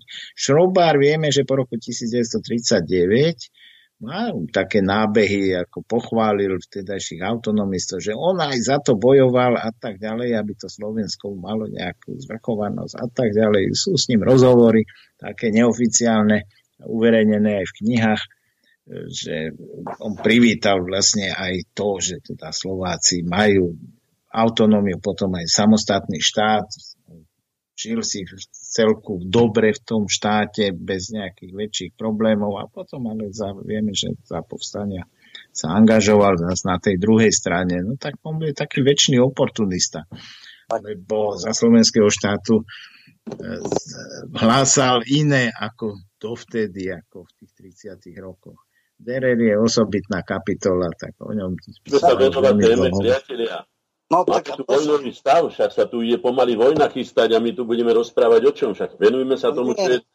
No tak áno, ale však to je akože celé dejiny musíme prejsť. Dobre, poďme teda k trom praským dohodám. E, rok 39 znamenal zásadný zlo v tom zmysle, že predmnichovská kontinuita už bola nerealistická. Ak si to niekto myslel, a možno boli takí, tak e, politická realita ich jasne dala. Nebolo možné ďalej udržiavať fikciu jednotného československého národa. Slováci mali vlastné politické inštitúcie a minimálne, ak by nezradila časť našej politickej reprezentácie, pravdepodobne nejaký autonomisticko-federalistický model sa mohol udržať aj po roku 45. Prečo to padlo a kto vtedy zradil? A kto bol hlavným aktérom tých troch praských dôhod? Hlavne teda tej druhej a tretej, lebo tá prvá ešte nebola až taká strašná. Predovšetkým komunistická strana, ktorá si de- sa delila o moc s demokratickou stranou, najprv 50 na 50. Po voľbách sa to trošku zmenilo, ale v podstate nezodpovedalo to volebným výsledkom. No ale potrebovali sa vystúžiť Českom, naši komunisti, tak presadzovali aj s pomocou Prahy a tie tlaky boli z jednej aj z druhej strany. Aj tí politici demokratickej strany, tí čelní, to neboli nejaké osobnosti. Vieme, ako Letrik zlyhal a koľkokrát vlastne aj ustúpil. Najprv sa ukázal, že teda chceme, chceme si zachovať nejakú mieru samostatnosti, ale potom bol prinútený ináč, ináč robiť, teda podlahol tým pražským tlakom, na ňo aj Kotva tlačila a tak ďalej po 46. Samozrejme Beneš a tlaky boli aj zo Slovenska, zo strany komunistov, aj demokratická strana, vieme, že bola roštiepená, tam boli už aj agenti komunistickej strany, takže e, slovenský národ nebol jednotný v tomto a de facto bol zastrašený tými udalosťami, ktoré prišli po roku 45. 55 jedný, trestov smrti a 12 tisíc rokov väzenia, dostala tá elita bývala slovenského štátu, tak to jednoducho vyrazilo dých ostatným. A nehovorím o tom, že mnohí stratili občianské volebné práva, konfiškácie majetkov a tak ďalej, takže no, tak pasívne sme vlastne prijali aj, to, aj tú pražskú dohodu a najmä pod tlakom médií, tlače, rozhlasu, ktoré to privítali a tak ďalej, že konečne teda tá republika sa upevní. A takže prijala sa tá prvá, druhá a tretia pražská dohoda, čím sa vlastne odbúral, odbúral nejaké znaky autonomizmu, ktoré tu ešte pretrvávali po roku 40. No, tak do roku 60 bol aj zbor povereníkov, aj Národná rada, v roku 60 to bolo najtemnejšie obdobie, ale ako jednou vetou povedané, slovenskí komunisti, ktorí ešte v tom 45. 6. roku chceli presadzovať nejaké národné záujmy, tam sa krásne ukázalo, že stranická e, poslušnosť a stranická disciplína nad národnoštátnymi záujmami, takto to fungovalo, takto bola vystavená tá strana. E, 60. rok bolo už e, teda ďalší veľmi neblahý mílnik, v, čo sa týka národných záležitostí. Skrátka, tuhý federalizmus, respektive federalizmus, kiežby, tuhý, tuhý unitarizmus, zrušenie zboru povereníkov, teda aj tých posledných uh, znakov formálnych nejakej uh, autonómie. V podstate bol tu orgán Slovenská národná rada, ktorá ale nemal exekutívny orgán, čiže to bolo úplne že na smiech. No a poďme teda k tomu roku 68, lebo toto je možno taká nejaká paralela. Uh, o tom sa veľa rozprávalo. Uh, kto uh, zradil a kto nie. Áno, zase je tu ten oportunizmus, zase je tu, na politika menšieho zla. Skúsme si vydebatovať, prečo Slovensko je takmer vždycky, ako sa rieši potom politika pri všetkých nejakých bodoch alebo zlomoch. Historicky sa hovorí, že menšie zlo, že v podstate charakter slovenskej spoločnosti uh, je troška iný ako českej. Áno, normalizácia tu mala menšie uh, dopady ako v Čechách, aj keď boli kvóty na vylúčených a tak ďalej. Ale práve takou ikonou zarady sa stal predovšetkým Biľak, v menšej miere Indra, Kolder a tí ďalší. Až neskôr teda v tej druhej línii uh, normalizácie vlastne prišla nová osoba, teda od augustového pléna 69 Husák, ktorý sa stal nejakým spôsobom, teda vzbudzoval podstatne väčšie nádeje, než nakoniec ich naplnil. Skúsme si povedať o tejto zrade. Bola to politika menšieho zla, reál politika, alebo tí ľudia išli, robili tzv. nadprácu. Uh, je to znak nejakého politického oportunistu, stále, pod, pod, oportunizmu. Stále sme mali takýchto politikov. Sme ako si geneticky generujeme tento typ politikov, alebo to boli v chybých systéme. Ako to vidíš ty, prípadne Vilo? No ja to vidím tak, ako som to už povedal a budem to opakovať, dokiaľ si to nezapamätajú, tí, ktorí by si to mali zapamätať. Kedykoľvek pozveme kohokoľvek cudzieho na naše územie, aby nám tu robil poriadky, vždycky na to doplatíme. Je to jedno, či sú to komunisti, lebo sú to demokrati, lebo sú to západ alebo východ. To si treba uvedomiť. Jasne, že to bola zrada našich predstaviteľov bez ohľadu na to, ako sa volali. Hej? My sme z toho nezískali len to, že sme boli okupovaným štátom. To je všetko, čo môžem tomu povedať.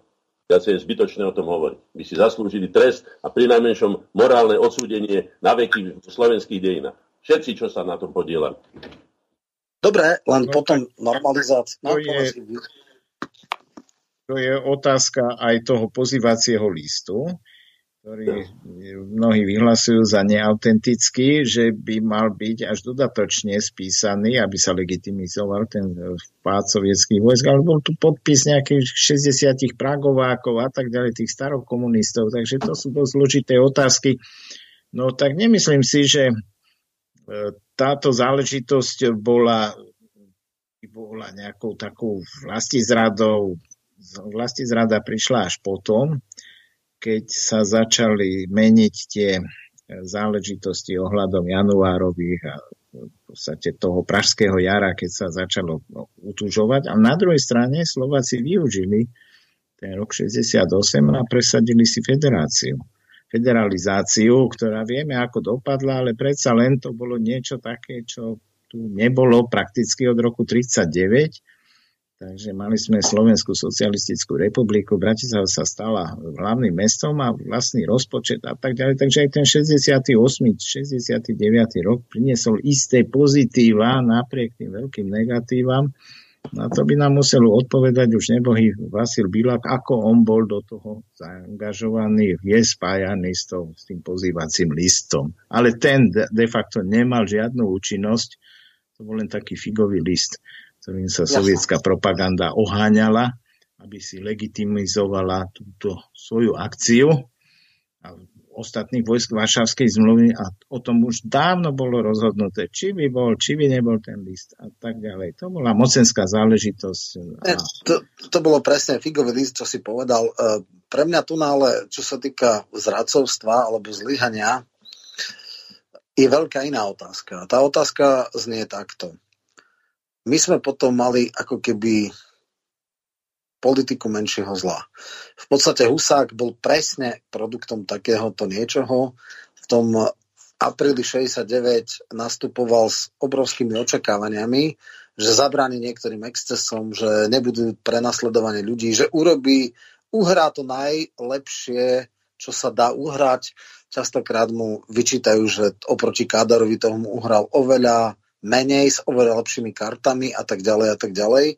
No a potom samozrejme máme tu na e, to zradcovstvo alebo to zlyhanie masívne v forme previerkových komisí, vyškrtnutých a predovšetkým vylúčených ľudí, decimácia celej generácie slovenskej inteligencie, mladí ľudia v 30 zastavení v rozlete, obrovské straty na e, možno vývoji Slovenska, kedy tí najvhodnejší, najschopnejší boli odstavení a tak ďalej.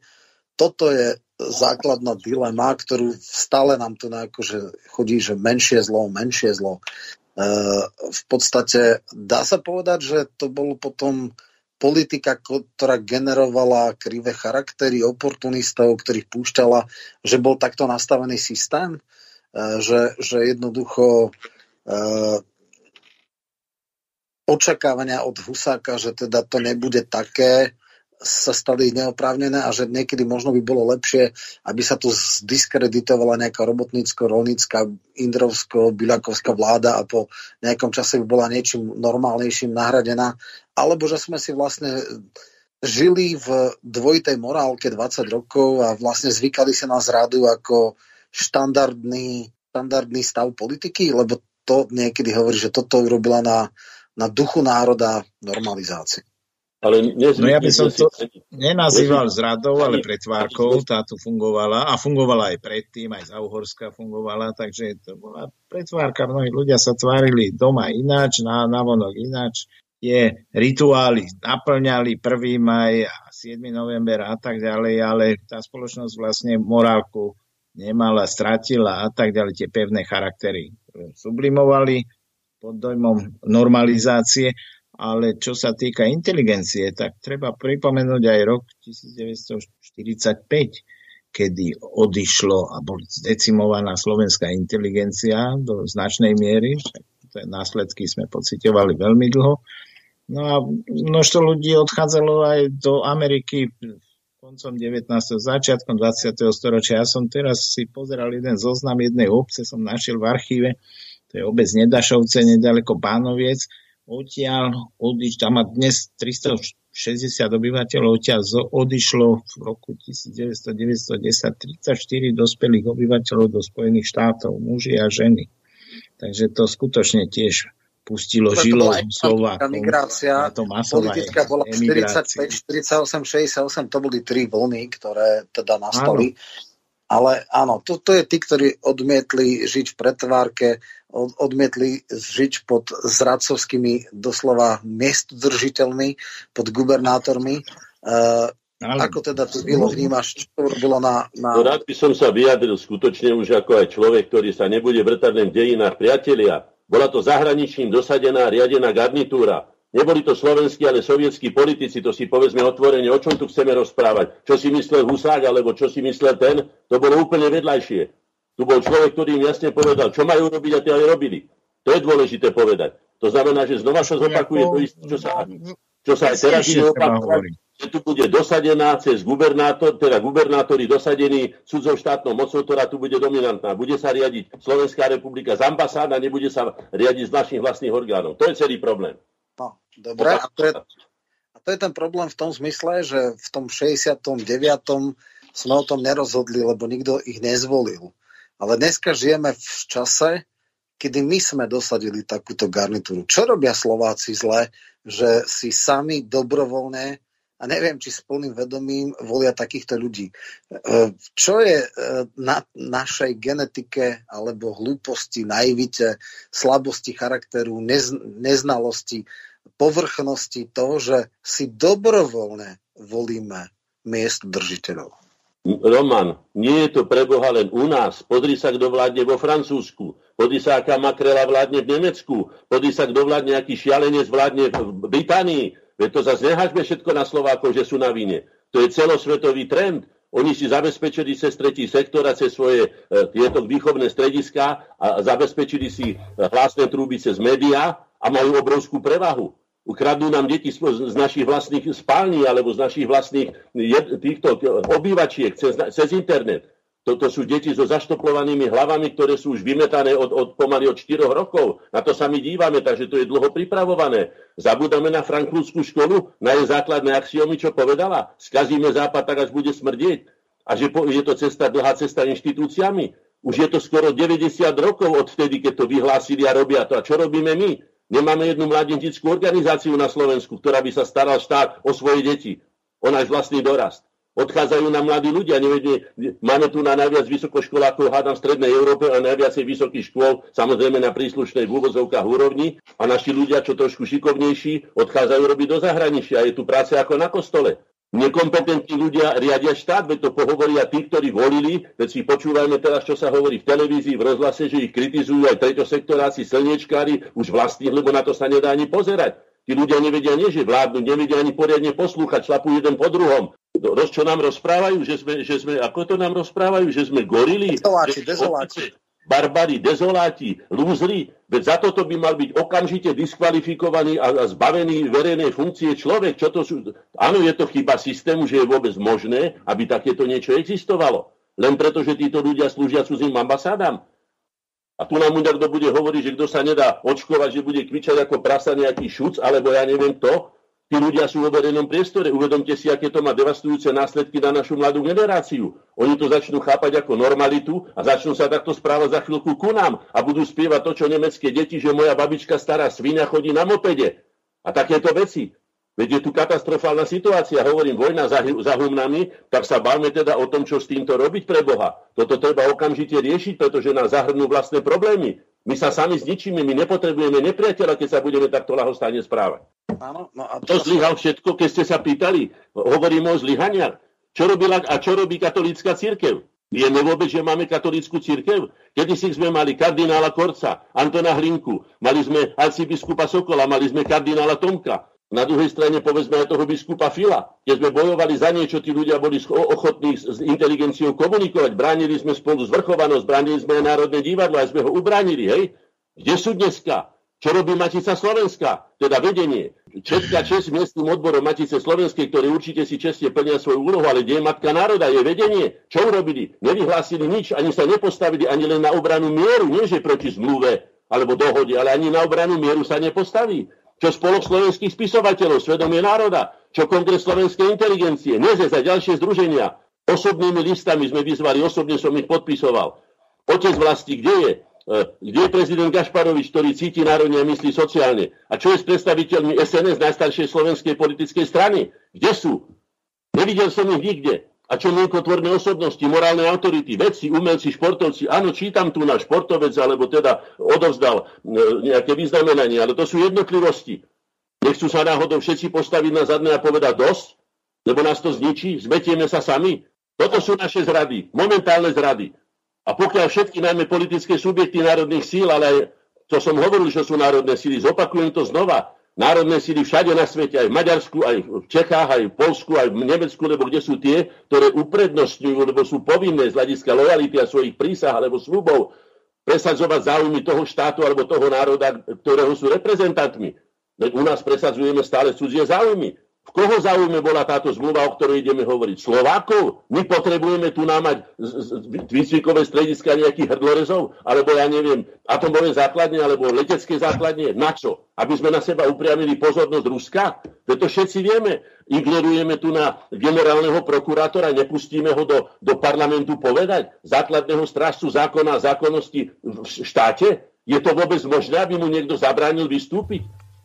Toto sú naše pomery, toto žijeme. Ak toto sa na nás zvalí, tak nás preklajú vlastné deti a povedia, kde ste boli, čo ste robili.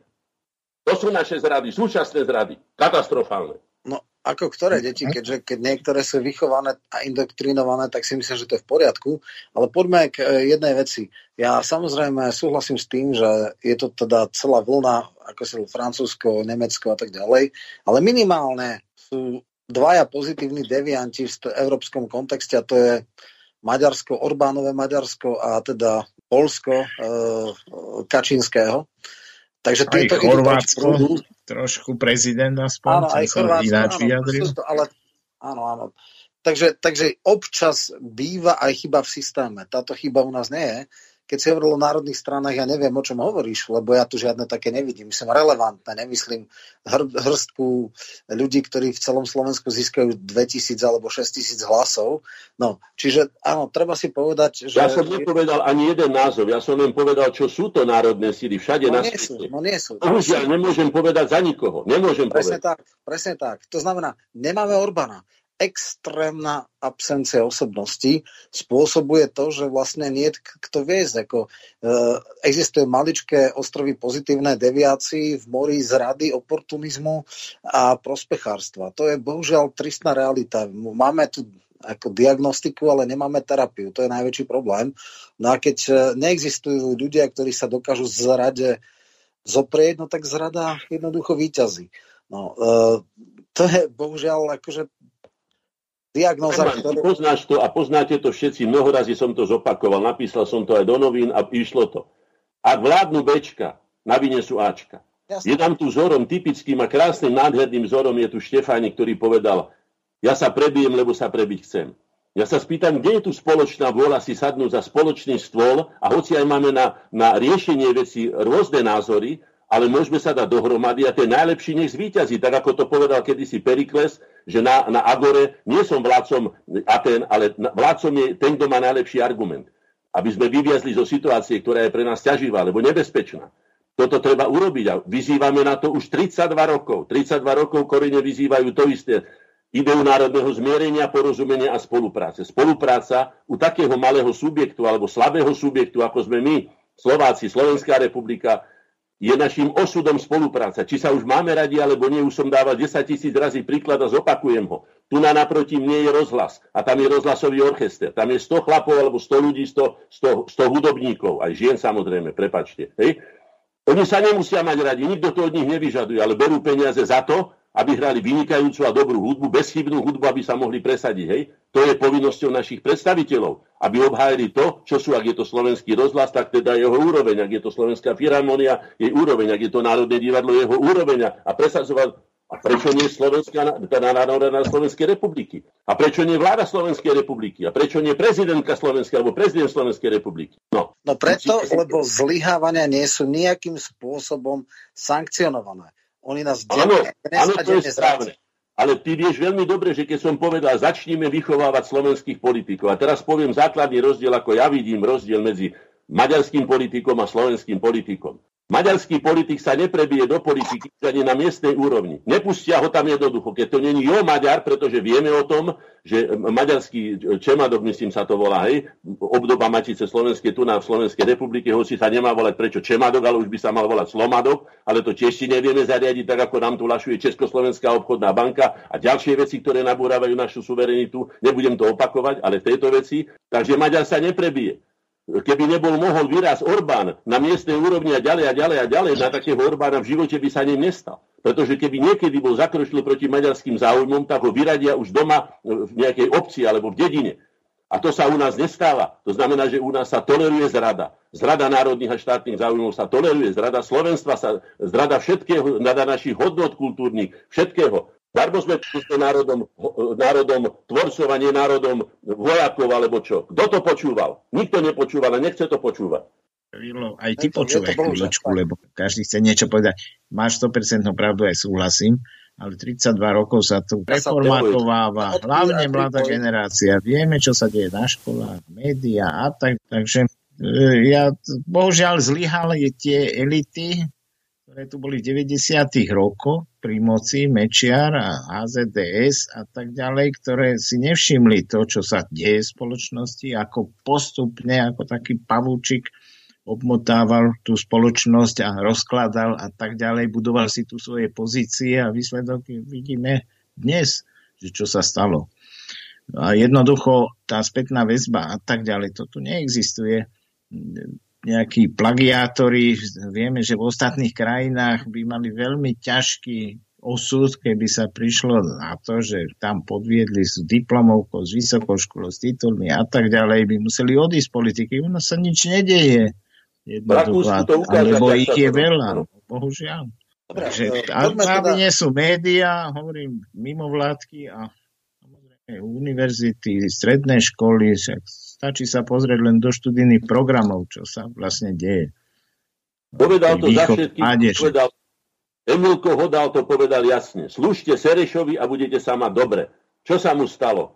Vynadal nám, preklial našu, našu štátnosť, preklial, ja neviem, zvrchovanosť a neviem čo, všetko slovenský národ a čo sa mu stalo. Ak budeme takto prechádzať tým, že nebudeme trestať ľudí, ktorí takýmto spôsobom ponižujú vlastný národ, tak potom sa nečudujeme, že sa nám tu takéto, takéto kreatúry rodia a vychovávajú. Ale my nemáme na to páky. Jednoducho, pri moci je taká garnitúra, ktorá si to nevšíma, ktorej to možno je aj príjemné toto počúvať, lebo je úplne ináč nastavená. A tí ľudia, ktorým leží na srdci Slovensko, jeho budúcnosť, proste nejaká tá existencia v normálnych pomeroch, tak tí sú úplne vyradení. Však sa pozrieme, ako vyzerá náš parlament.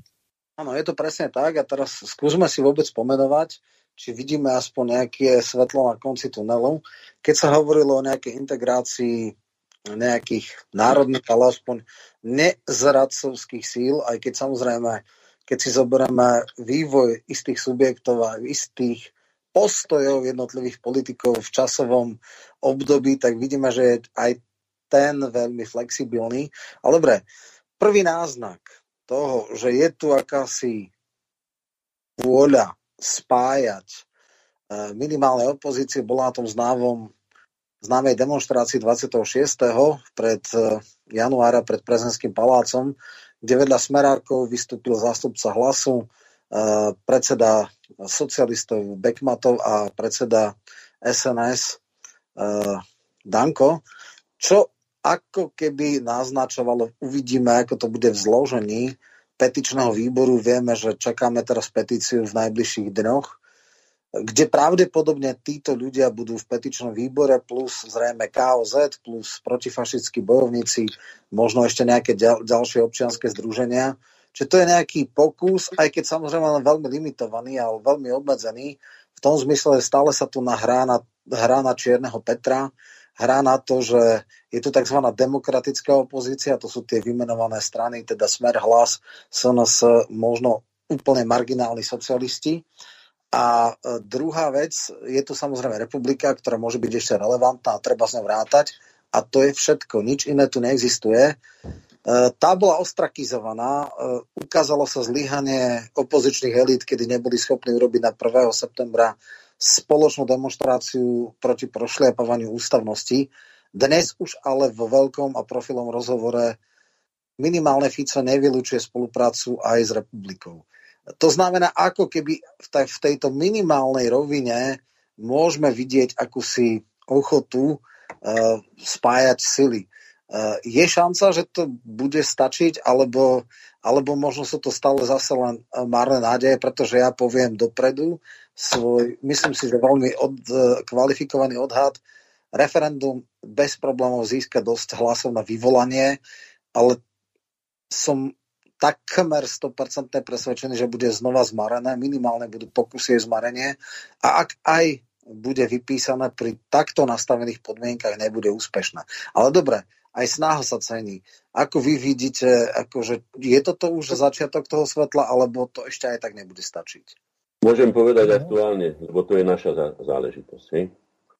Na, na hromničnom zhromaždení druhého druhý som čítal, ďal bez mikrofónu, lebo teda to zlyhávalo, nebudem to opakovať. Je to, je to smutné, že sme takto úboho vybavení, že slovenská kapitálotvorná vrstva vymyslená, vybajená nejakým húskom, hej, našim členom zakladajúcimi nám, neexistuje ani na to, aby kúpila poriadnu aparatúru pre národné síly, to znamená, že pre občianské síly, nestranické síly, tak som to čítal, ako som to čítal. Asi dovolím si to prečítať a tu je aj riešenie, ktoré som napísal, pretože to, to riešenie sme už vyskúšali a to riešenie nám vyšlo. Bolo to v roku 1991 pred najdôležitejšími voľbami v roku 1992 a vtedy pod heslom Zadvrchované Slovensko.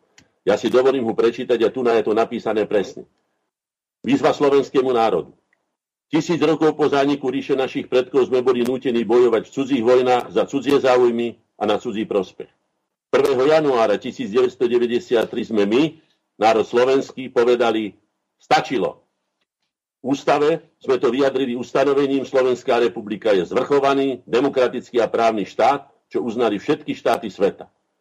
Poučení tragickými skúsenostiami s pobytom cudzích armád na území našej vlasti nechceme, nepotrebujeme a odmietame akékoľvek vojenské základne ako no-go zóny, kde platia cudzie, nie slovenské zákony. Zatiahnutím do vojny sa staneme terčom zbraní hromadného ničenia superiacich veľmocí. Vzhľadom na takúto hrozbu vyplývajúcu z dohody o obranej vojenskej spolupráci Slovenskej republiky a USA vyzývame všetky národné sily, tých, čo uprednostňujú slovenské záujmy pred cudzími, predovšetkým slovenské politické subjekty, aby skutkom naplnili ideu národného zmierenia, porozumenia a spolupráce, podriadili sa celoslovenským záujmom a zasadli za stôl dohody a spolupráce, aby spoločne bránili našu národnú slobodu a štátnu zvrchovanosť. Vyzývame predstaviteľov Slovenskej republiky, dočasných zástupcov národa tvorcov, nie ničiteľov, aby si s plnou zodpovednosťou uvedomili, že každý, kto akokoľvek podporí, podpíše či ratifikuje protiústavnú, nerovnoprávnu slovenskú stranu vazalsky diskriminujúcu a vo svojej podstate okubačnú dohodu so znakmi veľmocenského diktátu, dopúšťa sa vlasti zrady. Stojíme pre ďalšou zo súdových skúšok našej národnej a občianskej zrelosti z dvoch možností. Vojnová konfrontácia či mierová spolupráca musíme a ako slobodný národ zatiaľ ešte môžeme vybrať si tú, ktorá nám umožní ľudský dôstojný život a perspektívnu budúcnosť. To pozná zmysel slovenských dejín, pozná životné záujmy slovenského národa a pozná aj naše jediné správne rozhodnutie. Celé dejiny generácie Slovákov bojovali za slovenské Slovensko, za našu národnú slobodu ako zvrchované právo slobodne rozhodovať o vlastnom osude vo vlastnej vlasti a na vlastný prospech. Nedajme si vziať hodnoty, ktoré sme ťažko vybojovali a draho zaplatili vlastnými životmi. Slováci, braňme si slobodu. Tu je povedané všetko. A teraz ešte k tej taktike dopoviem, pretože za tých 32 rokov tie skúsenosti sú skutočne, ako sa povie, z bojového poľa. Musí sa postaviť na čelo národa. Církev katolická aj evangelická musí sa postaviť na čelo národa. Matica Slovenská, spisovateľe ako svedomie národa, osobnosti, či už v oblasti vedy, kultúry, umenia, verejného života a tak ďalej. A ich musia podporovať, alebo mali by podporovať všetci, všetky tie politické síly svojimi štruktúrami, teda aj tými hlasmi, ktoré sa budú dávať do tejto petície, hej, Takto sme to urobili v roku 1991. A podarilo sa nám, čo sa nám podarilo. Ak sa to bude robiť na akejkoľvek stranickej báze, nemá to šancu, pretože prevládne stranická rivalita a budú si šlapať a najmä predtým, pred voľbami, už to som zažil, už aspoň 10 razy boli, hádam, tie voľby. To isté osobné egoistické záujmy vodcov, ktorí sa nevedia ubrániť tomu, že my sme silnejší, tak my budeme prví, my budeme rozhodovať a my máme jedinú pravdu. Znova zopakujem. Všetci tí, ktorí sú zodpovední za slovenský národ, to znamená, že cirkvy, spolky, občianske združenia, inštitúcie, teda ustanoviznia všetci a ich podporí tí, ktorí sa cítia alebo sa hlásia k národným silám, to znamená uprednostňujú slovenské záujmy pred cudzími záujmami. A vtedy môžeme preraziť to, pretože Slováci len vtedy, keď sa spojili, čo dosiahli. Ak sa rozdelili, vždy prehrali. No, tam je strašne veľa e, podmienujúcich vecí. Prvá základná vec, ako na túto výzvu zareagovali adresáti. A druhá vec, musia, akým nástrojom donútime církev, maticu, spisovateľov, aby sa správali slušne. To je najväčšia slabina takýchto víziev. Jednoducho adresáti to ostentatívne ignorujú, ani to nezaregistrovali. Ha, my nemôžeme pretvoriť niečo, čo ho nie sme štatutármi, na čo nemáme vplyv, čo sme len pozorovateľia. Tam je to... Poviem, aj to. Poviem aj to. Je to, bude to sa to zle počúvať a mne sa to bude zle hovoriť. Vystupujte z organizácií, ktoré nemajú zmysel. Na čo je mi matka národa, ktorá pre mňa nič nerobí? Na čo je mi prezident, ktorý nerobí to, čo ja potrebujem ako občan? Na čo sú mi politici takí? Nech sa vyprázdnia tieto válovy pre týchto darmožráčov, aby nemali čo robiť. A potom si uvedomia, že treba niečo robiť. Musíme ich začať trestať za to, že oni trestajú nás svojim nezáujmom. Inak to nepôjde. Po dobrodky to nepôjde. No to je presne opak. Keď my vystúpime, tak budú radi, že sa zbavili kritikov, jediných ľudí, ktorí troška vstupujú do svedomia. Nikdy by neboli, e, Ivana Mrvoju chceli e, vylúčiť. Ja takisto, ako som človek, ktorým strašne pije krv a robili všetko preto, aby ma všade zahatali, nie celko sa mi, ono, čiže nič viac ich nepoteší, ako keby sme odišli. My sme také tie posledné ostrovy pozitívnej deviácie, ktorí nezmôžu nič iba im občas vstúpia do svedomia. Jasné, je to málo. A na to musíš byť členom? Na to musíš byť členom, aby si im vstupoval do svedomia. Ja nemusím byť členom ničoho a vstupovať im do svedomia budem. Tak na čo ich tak živí zbytočne? Ja ich neživím, ja ich nejakým spôsobom... No tak na čo ich tak podporuje svojim členstvom, keď, keď nemá slovo? Ja som odišiel ako poradca prezidenta Slovenskej republiky od pána Kováča preto, že som zistil, že nie pán Kováč, ale pán Pavol Demeš riadi prezidenta Slovenskej republiky a som odišiel. A hovoril som to aj ostatným, hovorím, nechajte ho samého, nech si bere zodpovednosť sám za to, odíďte od neho. Každému bolo to je trošku iný prípad, Vilo, musíme byť reálni. Samozrejme, že tá matica sa tiež dá zmeniť, ale treba, treba ten hlas, aby zaznel. A keď nie si členom, tak s tebou nikto nebude, nebude jednať. Ja som tiež taký člen, som člen historického odboru a tak ďalej. No, neprichádzam do styku s vedením prakticky vôbec. E, to je všetko na vlastnom uvážení, ale tu skutočne môže napraviť tie pomery, ktoré sú dnes také, aké sú, len nejaká väčšia alebo menšia národná katastrofa. Potom sa ten slovenský národ zomkne. Nedomáha sa ďalší nevidím, nevidím demokratickú cestu k zjednoteniu, lebo je tu príliš veľa egoistov, narcistov a všelijaké individuí, ktorí si osobujú právo hovoriť za všetkých, ale nevedia sa znieť s nikým iným a tak ďalej. S týmto nepôjdem, ani s týmto a ja mám svoju pravdu.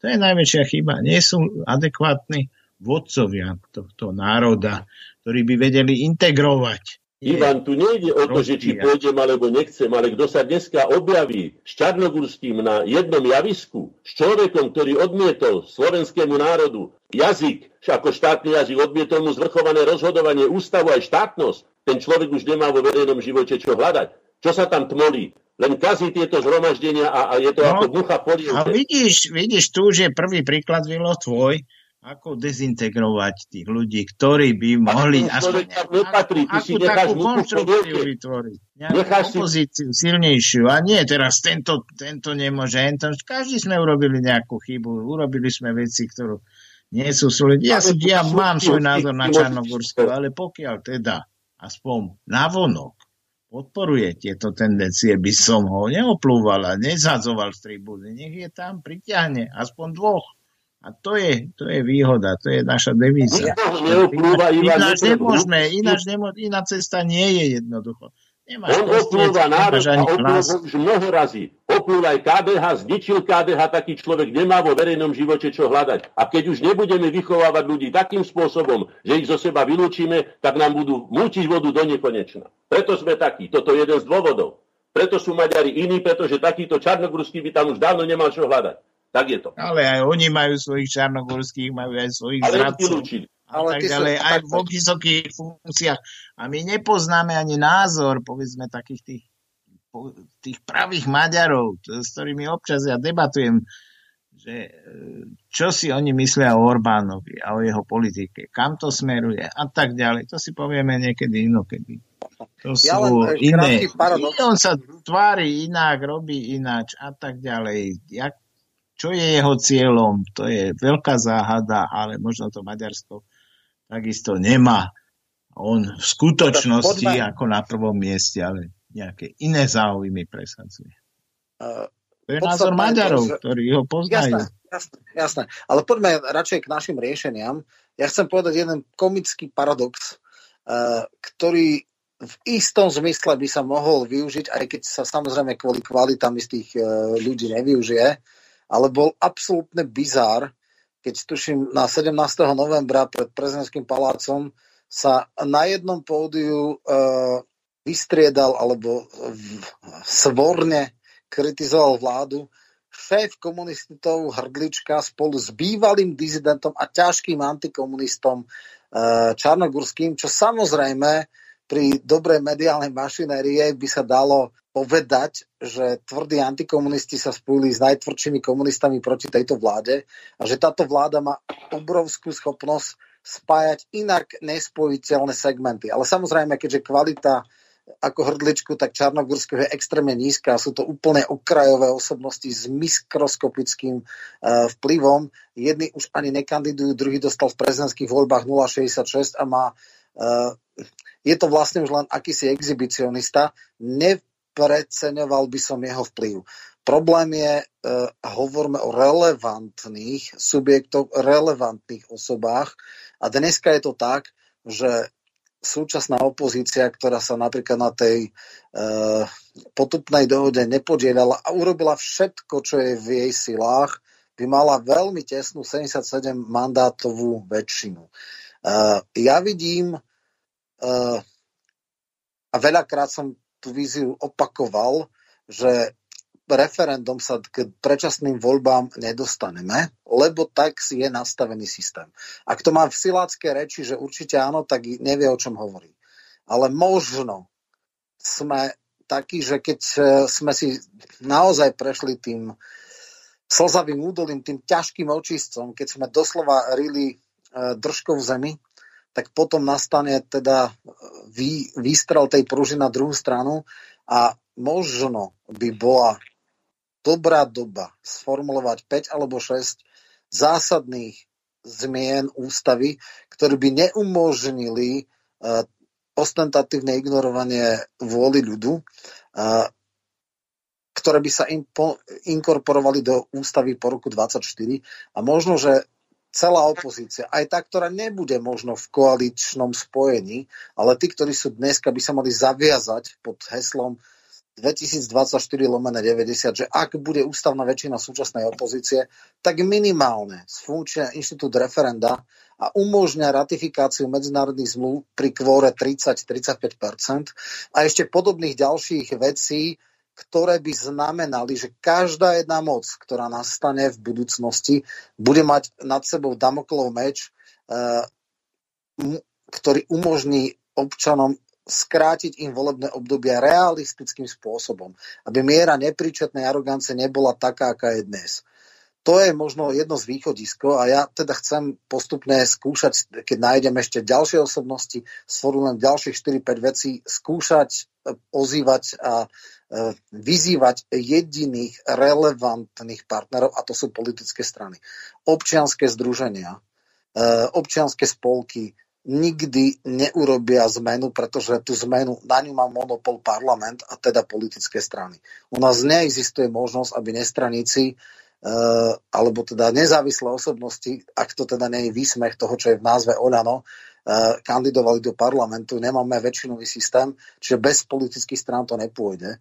A samozrejme, arogancia, povýšenosť, neschopnosť načúvať je dodnes. Oni, oni jednoducho nepotrebujú občianske združenia, to prehliadanie, to pohrdanie je také ostentatívne. Nikdy si jednoducho to ešte neuvedomili. Možno to nastane, možno to nenastane, neviem. Ale treba dávať reálne očakávania od tohto. Veľmi dobre vieš, že keď boli nejaké pokusy o komunikáciu so stranami, tak dali nejakého pobočníka Beluského. Jeho veličenstvo nebolo ochotné sa ani stretnúť. Tak aj dopadol. Tak aj dopadol. Tak my, dopadne, ešte nedopadol, ale dopadne pravdepodobne 8. marca e, skončí vo vezení a e, tento subjekt, preto som ho ani nespomínal, pretože je irrelevantný pre budúcnosť, e, skrátka nie, nie, nie je realistické vôbec s ním počítať. No, áno, zlyhávajú nám politické elity, zlyhávajú nám národné inštitúcie, matica, spisovatelia a je to preto, lebo členská základňa je taká, aká je. Ty si sa podučil, ty si videl, akí tam ľudia sú. Bohužiaľ, keď sa e, vyprázdni člen, zložiek, ktorých je on tie jednotlivé združenia alebo tie jednotlivé inštitúcie z tých ľudí, ktorí z dola to tvoria, to vedenie, ak e, je na obraz svoj. No tak bohužiaľ možno, že niekedy netreba sa pozerať do zrkadla, keď mám škaredú tvár. E, nemôžeme sa pozerať na a očakávať od Matice, že bude mať významné osobnosti v svojom čele, ak vidíš, aká je členská základňa a vidíš, akí ľudia sú to a aké majú prízemné hodnoty. No bohužiaľ, pokiaľ to je ten model, aj Brecht to hovoril, no ak sa vám nepáči, treba vymeniť národ. To je najväčší problém. No, to sú hlúposti. To sú hlúposti, ale poznáme tu napríklad, však ty vieš veľmi dobre si politolog, sledujeme to, čo urobili maďarské strany nedávno. Spojili sa všetky. No, ale proti Orbánu. To znamená, čo sa stane? V budúcom parlamente, nech už vyhrá ktokoľvek, budú Maďari vo vláde. Je to, to no, no, teraz... pozor, pozor, to zase máš krásne stresné. Ten anti-Orbánovský blok od tvrdých e, neomarxistických liberálov až po bývalý Jobik, to je bez hladu a skladu, všetci proti jednému. Ale e, sú to Maďari, ktorí pôjdu za maďarskými záujmami. To je podstatné. No, to, to je zase, ako, to, to by som si nepovedal. Určite to nebudú hajiť takým spôsobom, akým e, to hají Orbán. Určite nebudú dávať e, revers alebo určite budú dávať revers Ukrajine. To sú proeurópske strany, Ďurčan a podobné áno, miera oportunizmu sa asi nedá, ale tak však tam sú aj tiež vojenské základne na to. Zase to si zase uh, tiež robí. podmienkami, to vieme veľmi dobre. No, dobre, to je jedno, my nechceme žiadne základné a o napríklad Polsku, ktoré áno, je páriom Európy a ide svojou cestou v hodnotových a kultúrno-hodnotových otázkach, ale neexistuje rusofobnejšia krajina ako sú Poliaci, čiže áno, v niečom je fajn, sú tam um, tieto, uh, vôbec je veľmi naivné si myslieť, že je to v podstate jedno, ako dopadnú voľby v Maďarsku, lebo vždycky tam budú maďarskí vlastenci. Ten konglomerát, čo ide proti v podstate Orbánovi, to, to sú slniečkári, maďarskí slniečkári, to sú maďarskí progresívci v značnej miere, ktorí sa spojili pomaly s bývalými obikármi, čo je tam nič okrem nenávisti z voči Orbánových nespája. Iba toto je vymedzenie na základe negatívneho vymedzenia. A čo si základe... tieto voľby? Nenávisť k tomuto, k Ficovi. Ficovi sadili psiu hlavu, ale boli, to bolo áno, ktorú boli uh, odštartované kuciaky jadov. Samozrejme, presne tak. A bohužiaľ, naši občania, voliči sú tak naivní, že na túto veľmi podlu a falošnú hru naskočili. No bohužiaľ teraz nesieme nesieme náklady. Ale dobre, jediná malá nádej je tak, že my sme zažili aj Zurindu, čo je esencia zradcovstva a arogancie. Uh, Rili sme v držku pri kanikových antisociálnych reformách, ale potom prišlo to kývadlo a bolo, bola tá druhá strana, prišla chvíľa, ktorá nebola ideálna, ale nebola tak katastrofálna. To isté, treba mať reálne očakávania. Politici nikdy nebudú dokonali, môžu byť len viac alebo menej zlí, a teraz možno máme šancu, že tá ďalšia garnitúra bude menej zlá, nebude dokonalá, nebude dobrá. E, problém je, či by sa bola schopná vôbec poučiť zo svojich chýb, to je, ten, to je tá otázka, pretože na aroganciu zachrčali. Možno, že Fico si teraz prechádza nejakou kanosou, možno, možno uvažuje, aké chyby urobil. Máme koniec relácie pomaličky, priatelia. Mali by sme to... ešte, ešte, ešte 5 minút máme podľa mňa, alebo 25 sme začali. Takže ešte je tu niečo, čo keď, keď chceme, skúsme teda nájsť, ale reálne východiska, nie je také chiméry. Jednoducho uh, hlasy občianského občianských združení a chlapci, uh, hlasy inteligencie sú nevypočuté. Ja dnes a denne vidím akou aroganciou sa voči mnohým aj médiám stáva opozícia. Oni si myslia, že ich nepotrebujú, oni majú sociálne siete, oni majú dosahy. Je to, je to vec, kde som dúfal, že nastane nejaký posun. Nenastal. Uh, a práve toto ide hľadať reálne cesty na to, ako to zmeniť. A to je najväčšia výzva pre nás v najbližších dvoch rokoch. Roman, nechcel som zasahovať do tejto relácie, ale to, keď si hovoril o tom, že treba zreformovať referendum, tak teraz ti prehrám to, kto je žabov na pramení. Z tých piatich referend štyri e, nedosiahli tú potrebnú podmienku. E, prečo je to tak? E, chodí primálo ľudí, alebo tá podmienka je príliš prísna? Ja by som osobne nemenil podmienky referenda, hoci pre, nie, pre niektorých je to veľmi lákavé, že poďme znížiť napríklad kvórum. Myslím si, že ak chceme v referende príjmať e, vážne rozhodnutie, je správne očakávať, že do referenda musí prísť nadpolovičná väčšina všetkých voličov a z tej nadpolovičnej väčšiny musí nadpolovičná väčšina odpovedať na otázku áno alebo nie. To je taký prvý základný postoj, takže ani to nemusíme potom ďalej rozvíjať. Z mojej strany nemám záujem, aby sme tieto podmienky referenda menili, hoci sú náročné a ťažké. Počúvate slobodný. Tak a čo chceme robiť? Presne tak. Uh, tým pádom povedal, ja, dobre, ja teda poviem kráľ nahý, ja poviem, ako to vidí. Uh, Fico je cynický politik, žiaden politik nechce svoju moc sa deliť s národom, s priamou demokraciou. Extrémne vyhovuje všetkým politikom. Zastupiteľská demokracia. A áno, nastavenie referenda tak, ako je dnes v ústavnom systéme, z neho robí de facto obsolentnú, teda nepoužiteľnú, mŕtvú, fiktívnu právnu normu, ktorá potenciálne môže byť reálna, ale iba potenciálne, ale reálne sú nastavené podmienky tak, ako sú. E, a preto by možno bolo dobré vyvíjať tlak na to, aby sa to zmenilo. A možno aj politici v opozícii budú hovoriť, že by to aj chceli, ale keď príde na lámanie chleba, je veľmi malá šanca, že s tým niečo urobia. E, to si treba do, dopredu povedať. A poviem ešte jednu takú kacierskú myšlienku. Ja osobne si myslím, že e, Fico si uvedomuje, že tie referendové otázky buď nebudú pustené, budú zmarené, alebo keď aj bude to pustené, tak jednoducho to nebude úspešné referendum. Ale samozrejme mu stačí, že okolo toho bude veľa diskusí, veľa emócií, že bude udržiavať opozičných voličov vo vare, že bude to dobrý terč voči tejto vláde a tomu stačí. Nejde mu ani tak o to, aby sa to dotiahlo do konca.